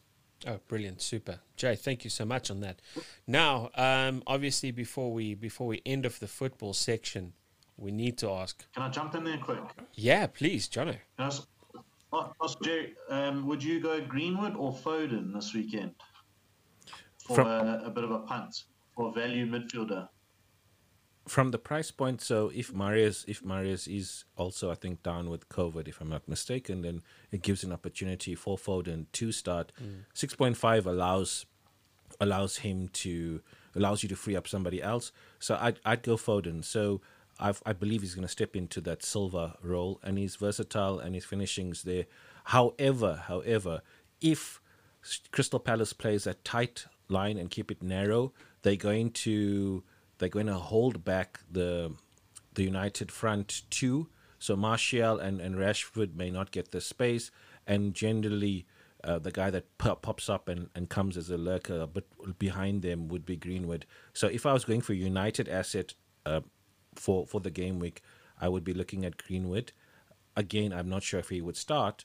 And with COVID, so looking at the, the odds and, and the risk analysis of Mahrez probably not starting, it then probably would we can assume that Foden would start, probably ahead of uh, Greenwood. Okay. So now, gentlemen, captain for the weekend. You've said Aubameyang. I've gone Aubameyang. Jono, who's your captain for the weekend? It has to be Aubameyang. Is it, eh?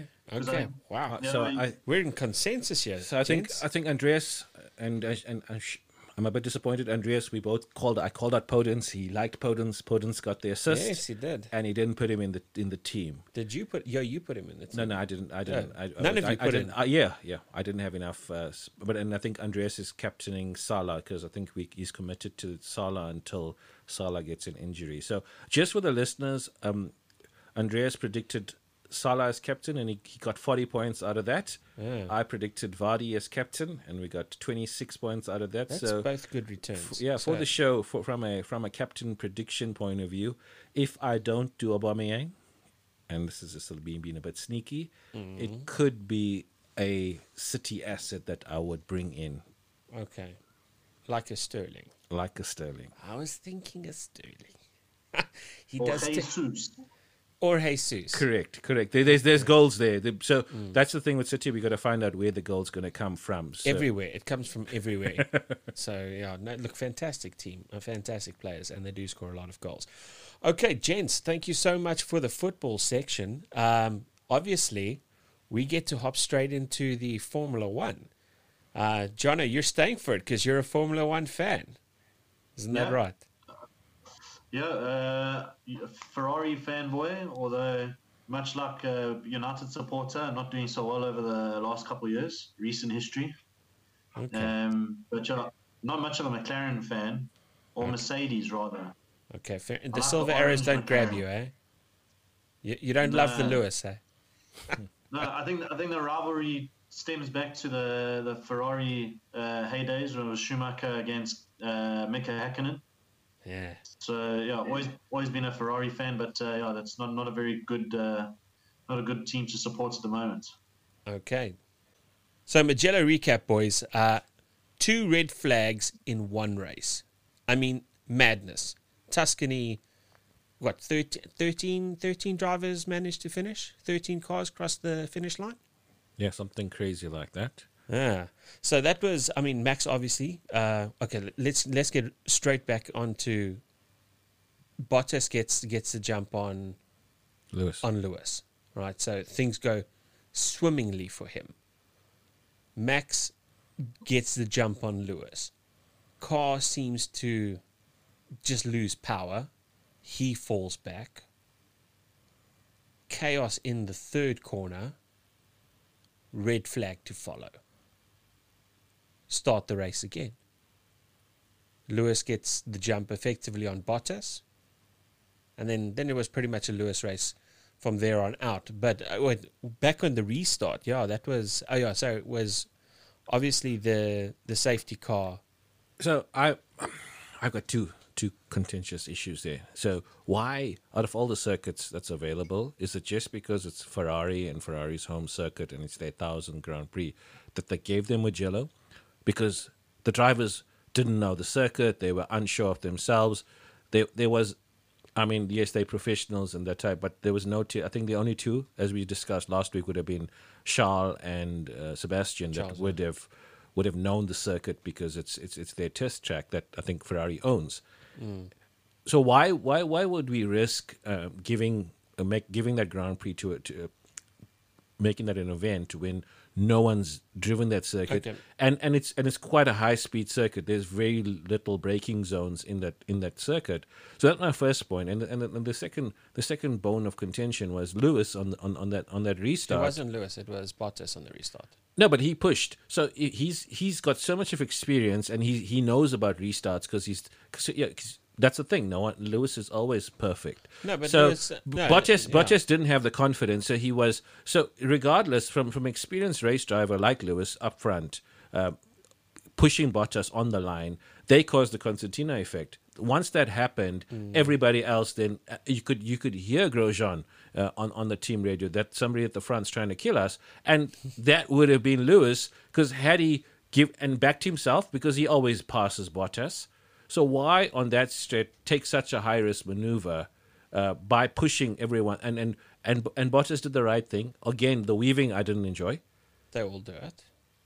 However, Lewis should have been more responsible with the experience that he had. He never passed them. He maintained the same distance. Now, remember, I'm not a Lewis fan, but it okay- doesn't sound that way on every episode that we put no, together. I'm not. I'm not going to hop onto the hate train. Although, again, he's. I don't. I, I've never supported him as a, as a driver. I'm not going to hop on the hate train with Lewis.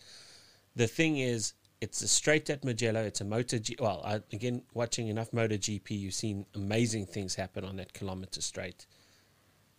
Bottas. Th- there's two places that Bottas could have um, pushed on the restart. It would have been before the final corner if Lewis had weaved to the inside and Bottas had the power line to then take the apex and accelerate out. That would have probably been the safer option. But the the commentator did speak. He'll probably ride it slow till till the start finish uh, line, and then he's going to put the put the hammer down, which he did. So no, there was no problem in the front. The problem did come from the midfield, where the midfield were assuming that we were going to go, and then they went, thinking that we were going to go because they were trying to judge when Bottas was crossing the start finish line. And then obviously they saw, oh, well, we're not going. So they hit brakes and then chaos behind. So the, the problem came in the midfield. Johnny, you watched that, I assume? Yeah. Yeah, for me also, it's. I, I don't think I'd blame the guys in the front.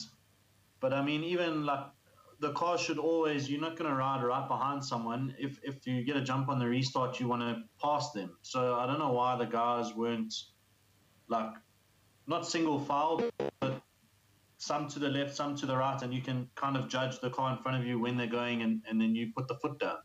Why someone would be driving down the middle of the track makes no sense to me. You can't guard on both sides of your car. well, So, you yeah, can I wouldn't- swerve one way blame- to def- to to uh, defend a line. I think that's why I raised Yeah, the point also, from the drivers being you can't pass inexperienced on before the the line. circuit.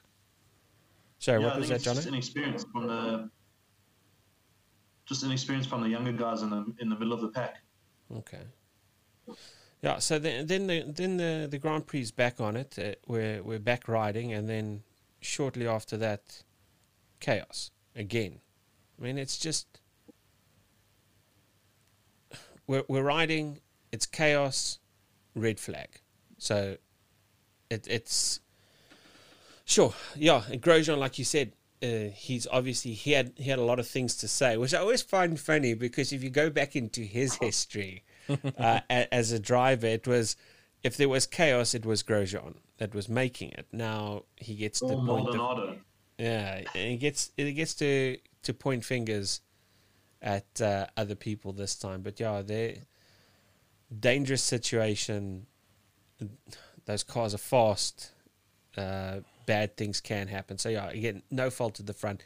So the red a red flag the race. They come back to the, um, eventually, you know, into the pits, do do what they need to do, come out, and they go from a standing start again, and then it was, it was uh, Mercedes dominated, all the way through practically. Uh, there, there was no there was no one that was competing. It was always interesting to see who was going to finish in the the rest of the positions. But yeah, that was I, I like the comment from the the Red Bull um, team radio, and when when Albon got past, I think it was was it Perez who was it that he got past, and the team said, "Now you go after Bottas," and I was like, "Yeah, it's my boy Max." He Uh, got, yeah, he passed Ricciardo.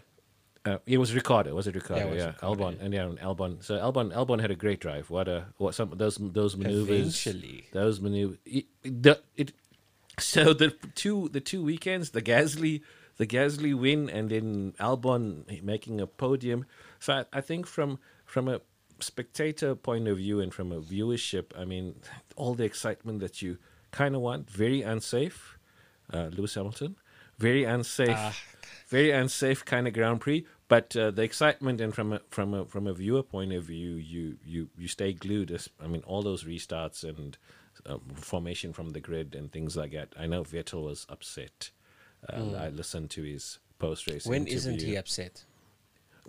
I You're, was- you're, you're John. You're you're a Ferrari man. Um, when Yeah. not Vettel upset?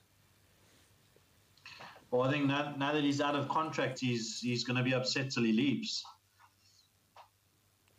Okay. Do you, do you want to do you want Yeah, to give us a little more on well, I mean- on, on Vettel there? No, I, I understand the frustration because the car is nowhere compared to where, where it should be or where, where it used to be. Ferrari's just going backwards in the pack. Okay. Uh, it used to be it was very tight between the Mercedes and Ferrari, and they now they're nowhere. I mean, the, the Racing Point's a better car than the Ferrari. Well, it's got Mercedes engine, so obviously. but yes, Ferrari scored points, eh? I, I'm I'm Yeah. surprised they managed to stay in. I don't think if there wasn't the stop starts, I don't know how their their car would have handled. I think back to my original point about it being a, they were the two most experienced on that circuit, so they they kept their cars in the race by hook or by crook. So yeah, yeah, I was I was just looking in hindsight, looking back and saying, was it because it was the thousandth Grand Prix that they gave it to uh, Yeah. Ferrari to have at at Mugello, it, which is uh, Ferrari owns that track, and it's it's their it's it's their test circuit, if I'm not mistaken. So that was yeah, and then I looked at the amount of crashes, and they, they're trying to make Formula One safer. But then you take take it to a place that's a high, a very high speed circuit. Nobody knows the track, and it's so wide. A lot of people could be driving astern, and that that happened. So yeah, back to back to Ferrari. I think they knew the circuit, so they they, they got by. Okay. Well, okay. Let's just quickly. I just want to get past this myth you might be putting into our listeners' ears. It's uh, the reason why we had Mugello in is obviously they were looking at circuits, safe circuits, circuits they could get to without a lot of um, without a lot of uh, transporting of goods and so forth and so on. A lot of travel to get from circuit to circuit, so that Formula One can get in a relatively jam-packed calendar. They're going is- to rush. I, I I- disagree. I think it's got to do with Ferraris. It- Russia's Europe. So, so how far is any of the other circuits in, in- in the European which they normally race at? How far is that? Uh, what about restrictions, COVID restrictions, all those things there's in those no countries? there's no such in Europe at the moment. It, uh, I believe it's it's the Ferrari dominance and the monopoly. We need to look. so when I look at a sport, as I said, same with FPL, I look at what goes on on the peripherals of it, and Okay. then, then, um, why nobody knows the circuit except these two boykies driving for Ferrari. That they put the Grand Prix there. There's massive crashes, and. At any at any given stage, when you analyze, you say because the well, drivers Cha- don't know Charles. Leclerc was in front of the the crashes, though. In in his defense, Yeah, so that's my cons- before he was falling back. That's my conspiracy theory behind it because it, the distance to travel is is, is is probably 200 kilometers or 300 kilometers before you get to the next circuit, and that's not a lot for Formula One standards. okay, fine, Jay. We'll let you. We'll let you have your conspiracy theories. Although I do not buy into John. Are you buying into the conspiracy theory? He's a Ferrari fan. Yeah, no, I don't. I don't buy into that. I think uh, it's it's an international standard racetrack, and give us our point. Come on. No. And do aliens exist, John? Uh, um, uh, Did they say you're not allowed to tell us? there. Eh? No, fair enough. I haven't seen one. But though, um, well, illegal aliens? No, okay, we're not in America. Easy. So, uh, Max Max was unhappy though. I, I did, again, Red Bull Race Radio might be the most entertaining race radio I've ever heard, ever. Besides Kimi, Well, Kim, you know, Kimi's a man of few words. He has things to say, like leave me alone, things like that. So I always enjoy that. Don't talk to me in the corner. So yeah, so uh, we do love that. So again, F1 takes a, a one week break before they head on out um, to they're out of Italy. I'm not sure where they go to. I just have to double check. Russia. Russia. It is Russia. Okay, so happy hunting ground for Max there. I think so. I think the Red Bull were hoping to be strong. Max thinks the car's shit. The car's absolutely. It's the same car that won him the Silverstone Grand Prix. Listening to him afterwards, now the car's absolutely Rubbish. rubbish. Oh. Uh, and it's the same car that put Albon onto podium. Yeah, so keep in mind that F1 drivers seem to be the most emotional people. yeah, uh, it's a prima donna thing once you In the become the lead driver in the team. Yeah. And it's all about the car anyway, and however rubbish it is. So, exciting things, and I know we speak about it. First, I call it the first leg of the double header at Misano GP. Man, how exciting is MotoGP to watch? Another first time winner. We, we we spoke about this the previous the previous time that we can't see predict where the winners are going to come from, Yeah. and so I, I watched my first highlights package of, of, of MotoGP, and I, I when I looked at the guy at the front and Valentino behind, I was like, this guy's solid. He, he can't he can't Morbidelli. Yeah. And, and Morbidelli, then I found out no, he's he's one of the guys from the academy, Oh, and the 46 Academy. he's the head of the boss. And then the other youngster went past, and wow, Yeah, Pecco, Pecco Bagnaia with a broken leg.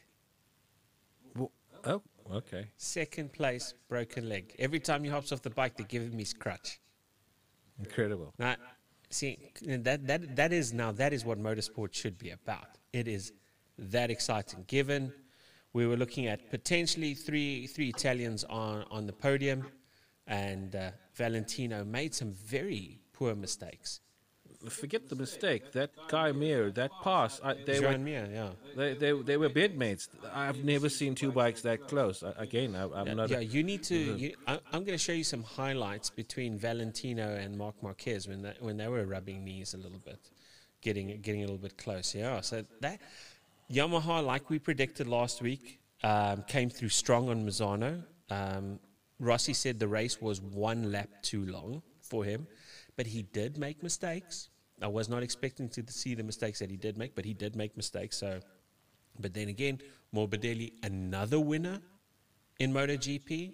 I think it's the the fourth first time winner of the of this season. Four new people who have never won MotoGP races have won the season.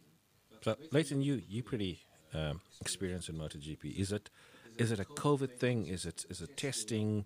What's what's made it so unpredictable and, and so many different winners this this particular season versus prior seasons? It, it might be the fact that there is less testing. Now, John, again, you watch a lot of MotoGP, so I, I don't know if, if you're going to agree with me on this one, but with Marc Marquez not there, the the whole the who gets to be king, you know, the it, it's it's sitting open right now, and everyone's trying to stake a claim. Maybe they haven't had enough time to develop the engines. Maybe everyone is developing that well that they can compete. That really it does come down to racetracks that do favor specific manufacturers at specific times. Like Misano, I said last week, favors Yamaha, and we have seen that. It, it favored the Yamaha. With Quartararo, though Quartararo did fall, again, you know, he was looking good and strong as well. So what happens now? The second leg of Misano, Yamahas are going to be strong again. Ducatis did struggle. So, but yeah, again, Ducati being an Italian team, Italian racetrack, sure. Jono, what do you think, man? Yeah, I think it- the the championship being so wide open, I definitely think the Marc Marquez being missing's got a big role to play there. Um, but yeah, I think it's also it's probably a lot down to the reduced time for testing. I think the bikes are a lot closer together than normal, uh, or in previous years. Because I mean, just looking at the at the Austrian uh, GPs, the back to back, the two in a row. The one weekend, uh, Binder did so well. And the next weekend you've got a you've got a different three or four guys competing up front for the for the podium positions. Yeah, and that happens because there is so much data and information that is collected on a circuit from the first time running that they that they know when the second time comes running the changes that they will be making, when they can see that they can make the changes, where the teams that have performed really well are in the are at the assumption that listen, we are that good. If it if it ain't fixed, if it ain't broke, don't fix it, kind of thing. So so what what do you do? So yeah, but I can't see Yamaha not doing well. I would like to see Valentino get onto the podium, and I think Dovizioso landed up uh, now taking championship lead, eh? and he finished what sixth, fifth, sixth, somewhere there. So midfield, yeah. Yeah, definitely midfield. No, I mean, who, who would have thought that you finish fifth or sixth, and then you take over the the championship? It, it's madness. It it is amazing. It is amazing. Yeah, it's wide open. Yeah, Even the constructors. Sorry. I said even the constructors is wide open. So this weekend, I, I think uh, Fabian Quartararo does come. Now Morbidelli is obviously his teammate, but Fabian Quartararo, if he's, mo- I, s- I see Fabian taking the victory. I see Morbidelli having a strong weekend. Uh, Pecco Bagnaia, he's obviously healing on each on each uh, race as as time progresses. Sure, man what a weekend to look forward to, especially again the second part of the double header. So very excited. So, uh, Jono, who do you pick for a pick for a win there? Um, I also I also like uh, Pol Espargaro quite a bit if he can keep his bike on two wheels. Yeah, but the KTM struggles, Um, man, uh, at the at Misano. Yeah. Um, I'd like to see Fabio come with a win Okay, to just to just to make it more exciting in the championship. sure, sure. Can it get more exciting? I, I don't know. It it possibly can. I'm, I'm going to go with Vinales. Okay, yeah, Yeah, he's he got looked- a lot to. He to. looked Maverick. promising. He looked promising there, so I'm going to go with Vinales because it's so random. Okay, I'm just going to go and say it, and you guys can all curse me later and say that, Leighton, that's another one of your biased calls that you make. But Brad Binder, I know KTM has struggled, but I, I really think you might have it in him. so Well, we'll be a- screaming for Brad. From a South African point of view, we all scream for Brad. And he's not, not just from a South African point of view, he is an exciting rookie. You know, you got the rookie in the in the in the season, and he's got a he's got to win. He's the first rider to do that since Marc Marquez. You know, there's so much that he'll be learning, that KTM is learning. I'd like to see how fast they do adapt. Okay, given yes, I probably think uh, Quattro is going to come out and get the W for the weekend. But okay, cool. And then lastly, to be to end off our show, let's quickly talk about the upcoming upcoming fight of the UFC for this weekend. So, not the prettiest card, but it isn't one of the UFC main events. But we do have Covington versus Woodley. Now, Covington, notorious for, for running his mouth. Uh, whether he does it again for your theatrics that you do tend to enjoy, the the WWE type theatrics for, for MMA. And he's fighting against Tyron Woodley. Now, Tyron Woodley was a, was a great champion when he was champion, though he also has a lot of complaining in him. He complained when he was a champion. He said that uh, Dana White doesn't even want him as a champion. And then it almost looked like his heart wasn't in it when he lost to Kamaru Usman, although Kamaru Usman, fantastic, fantastic fighter. Um, and then he just has never seemed like he's into it. And you spoke about people just earning their paychecks or seeing out their contracts. it kind of seems now with the with, with, these fighters, especially the ex champions and things like that, that after that first run or the first successful run, there's very few that can come back and, and continue. And once they've seen the glory and, and that spotlight and earned those big paychecks, But he never did. Tyron never did because he never pulled the numbers. He's never that exciting. no, but I mean, as a, as a champion, you're not you, you you're getting paid okay, you're getting fed. Yes. Um, so once once they get get to that level, then, then then those fights become a bit. You know, uh, can I can I stay safe? Can I protect myself? Can I can I can I ride out this contract? So I've picked up that trend with a lot of the, a lot of the recent fighters because really now I think either than the, the, the dominating DC Jon Jones. and Stipe, uh, very rarely you're getting the, the, the, the in the lower weight categories uh, that they are coming back and, and, and regaining their titles.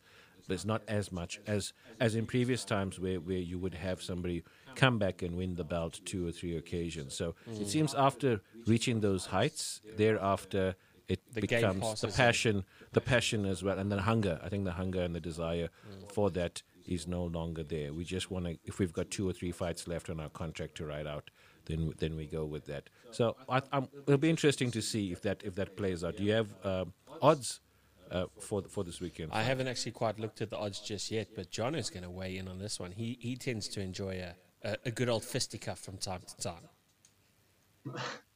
Yeah, I was just I was having a look at the odds earlier, and uh, Covington's a massive favorite. Mm, I can see that. Yeah, I, I don't know how much it's it's got to do with the the previous fights though, with uh, with Usman. Yeah, well, look that I that Usman fight. uh, You you watched it, the Johnny? Did you did you watch that fight? no, I haven't I haven't watched that one. I'll tell you what, that was a battle, and uh, credit to to Covington. He he took he took some heavy hits. He he dealt out somebody. He he, was. I, I wouldn't say he was manhandled. It was it was convincing for Kamaru Usman, but Kamaru Usman, he is at the pinnacle, and rightfully so, of his weight division. He is just that good. He is afraid of nobody. And I think when when you when you look at it and you say, look, who can compete against Usman? Covington might be the guy to come back to have that second fight with him, but there there is there is a lot of work that needs to happen for for Covington to get there. And I, I think maybe just uh, getting a win over Tyron might be might be a stepping stone to to working his way back to Usman. But yeah, Kamaru Usman, different beast, different animal, absolutely fantastic, dominating. And uh, Jay might just hate him because he could be very, very boring. A lot of grappling, a lot of pushing up against the fence, a lot of uh, a lot of working it. No, I got no, I got no issue against that type of uh, of fighting. Um, I, I kind of enjoy that that technical grappling, uh, dirty boxing up close. And but what what I what I'm not enjoying is those who who stay out of harm's way, who do not do not take a bit of risk. You're in the cage, for fuck's sakes. Uh, so you expect getting as as a as an MMA fighter that you're gonna get a blow or two uh, landed against you, and here you go there. I mean, some of the some of the times, some of these fighters in recent years, they look unscathed. Not a blow landed on them because they stayed out of harm's way. Because Smart fighter, that, eh? yeah, yeah. I'm used to I'm used to the guys with the cauliflower ears, with with the face, with the welts, with the eyes where they can't see through those eyes any longer.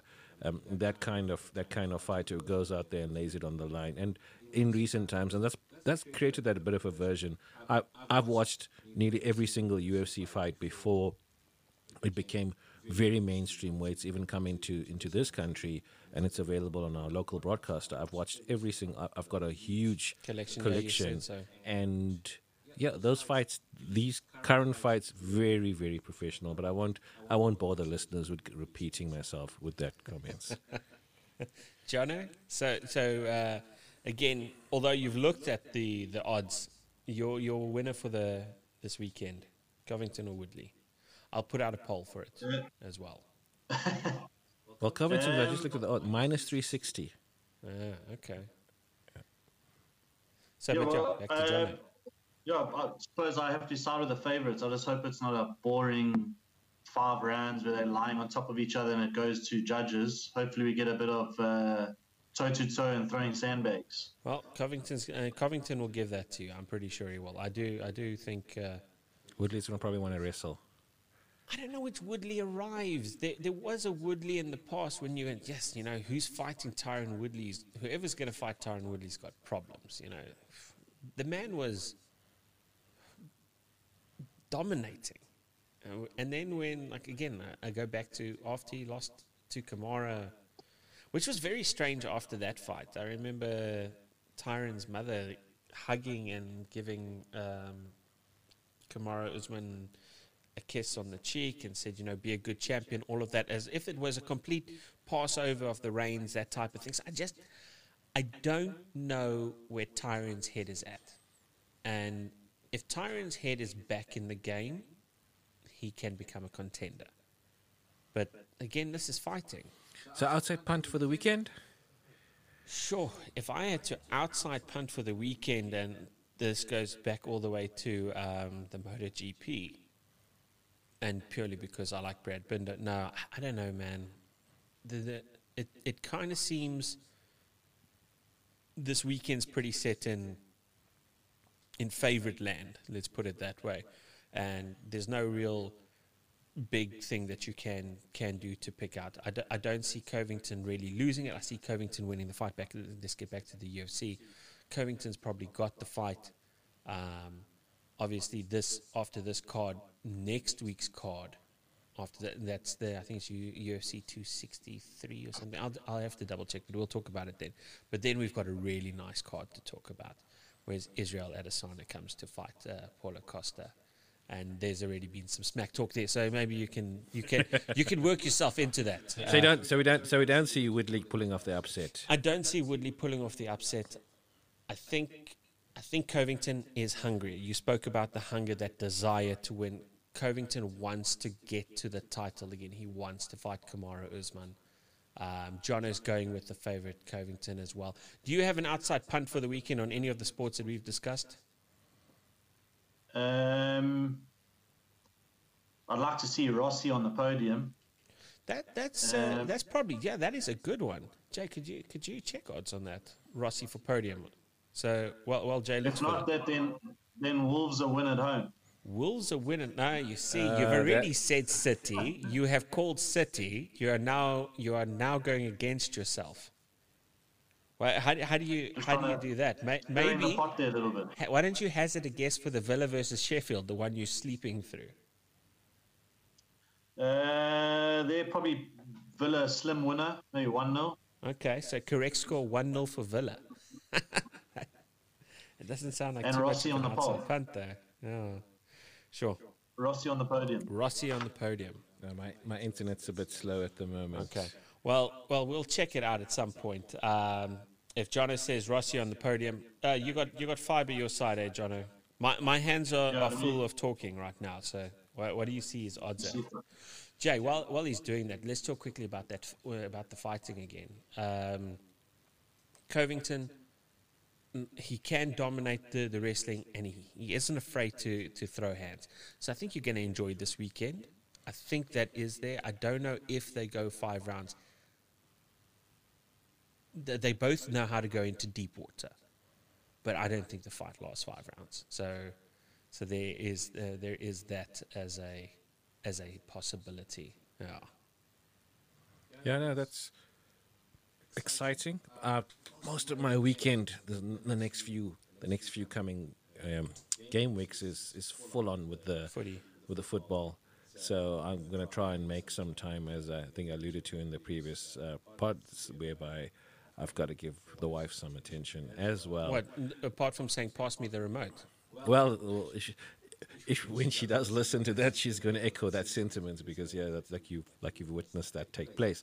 So with all the games taking place, just just and I'll always uh, digress to the footy. Uh, there's uh, it's important that that from an ITS point of view, you try and have a look, watch the, as many games as possible in the early stages, so you can set your team out as you prepare for your for your wild card. So we full. I think we got a full three days worth of football games this weekend, and my eyes will be on that. And obviously, the MotoGP's now caught my attention. So I'm gonna, with no Formula One, as I channel hop, I'll be having a look at uh, MotoGP. So I'm not sure if I'm gonna be able to cover the UFC. Of course, you'll be able to. fight. It's bright and early in the morning.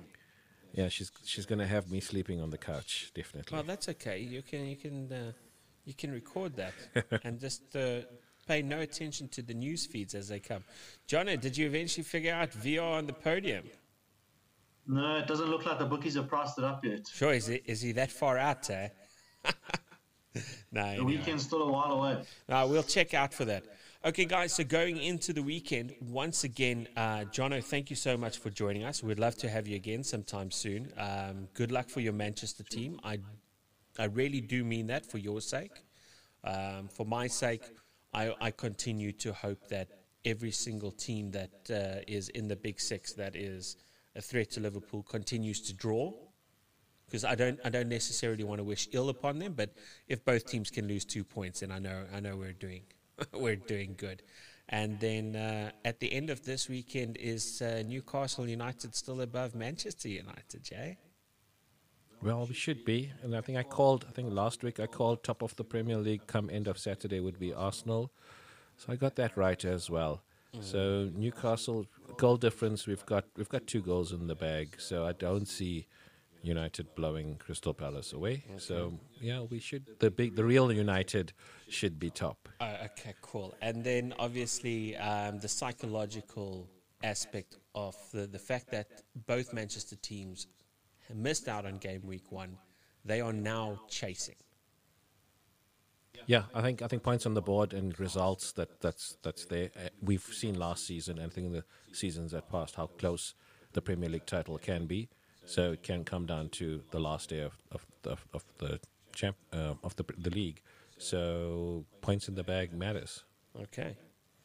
Again, boys, thank you so so much uh, for joining us for the episode, and then uh, hope to see what happens on the weekend, and then we'll catch you guys next week. All the best, listeners.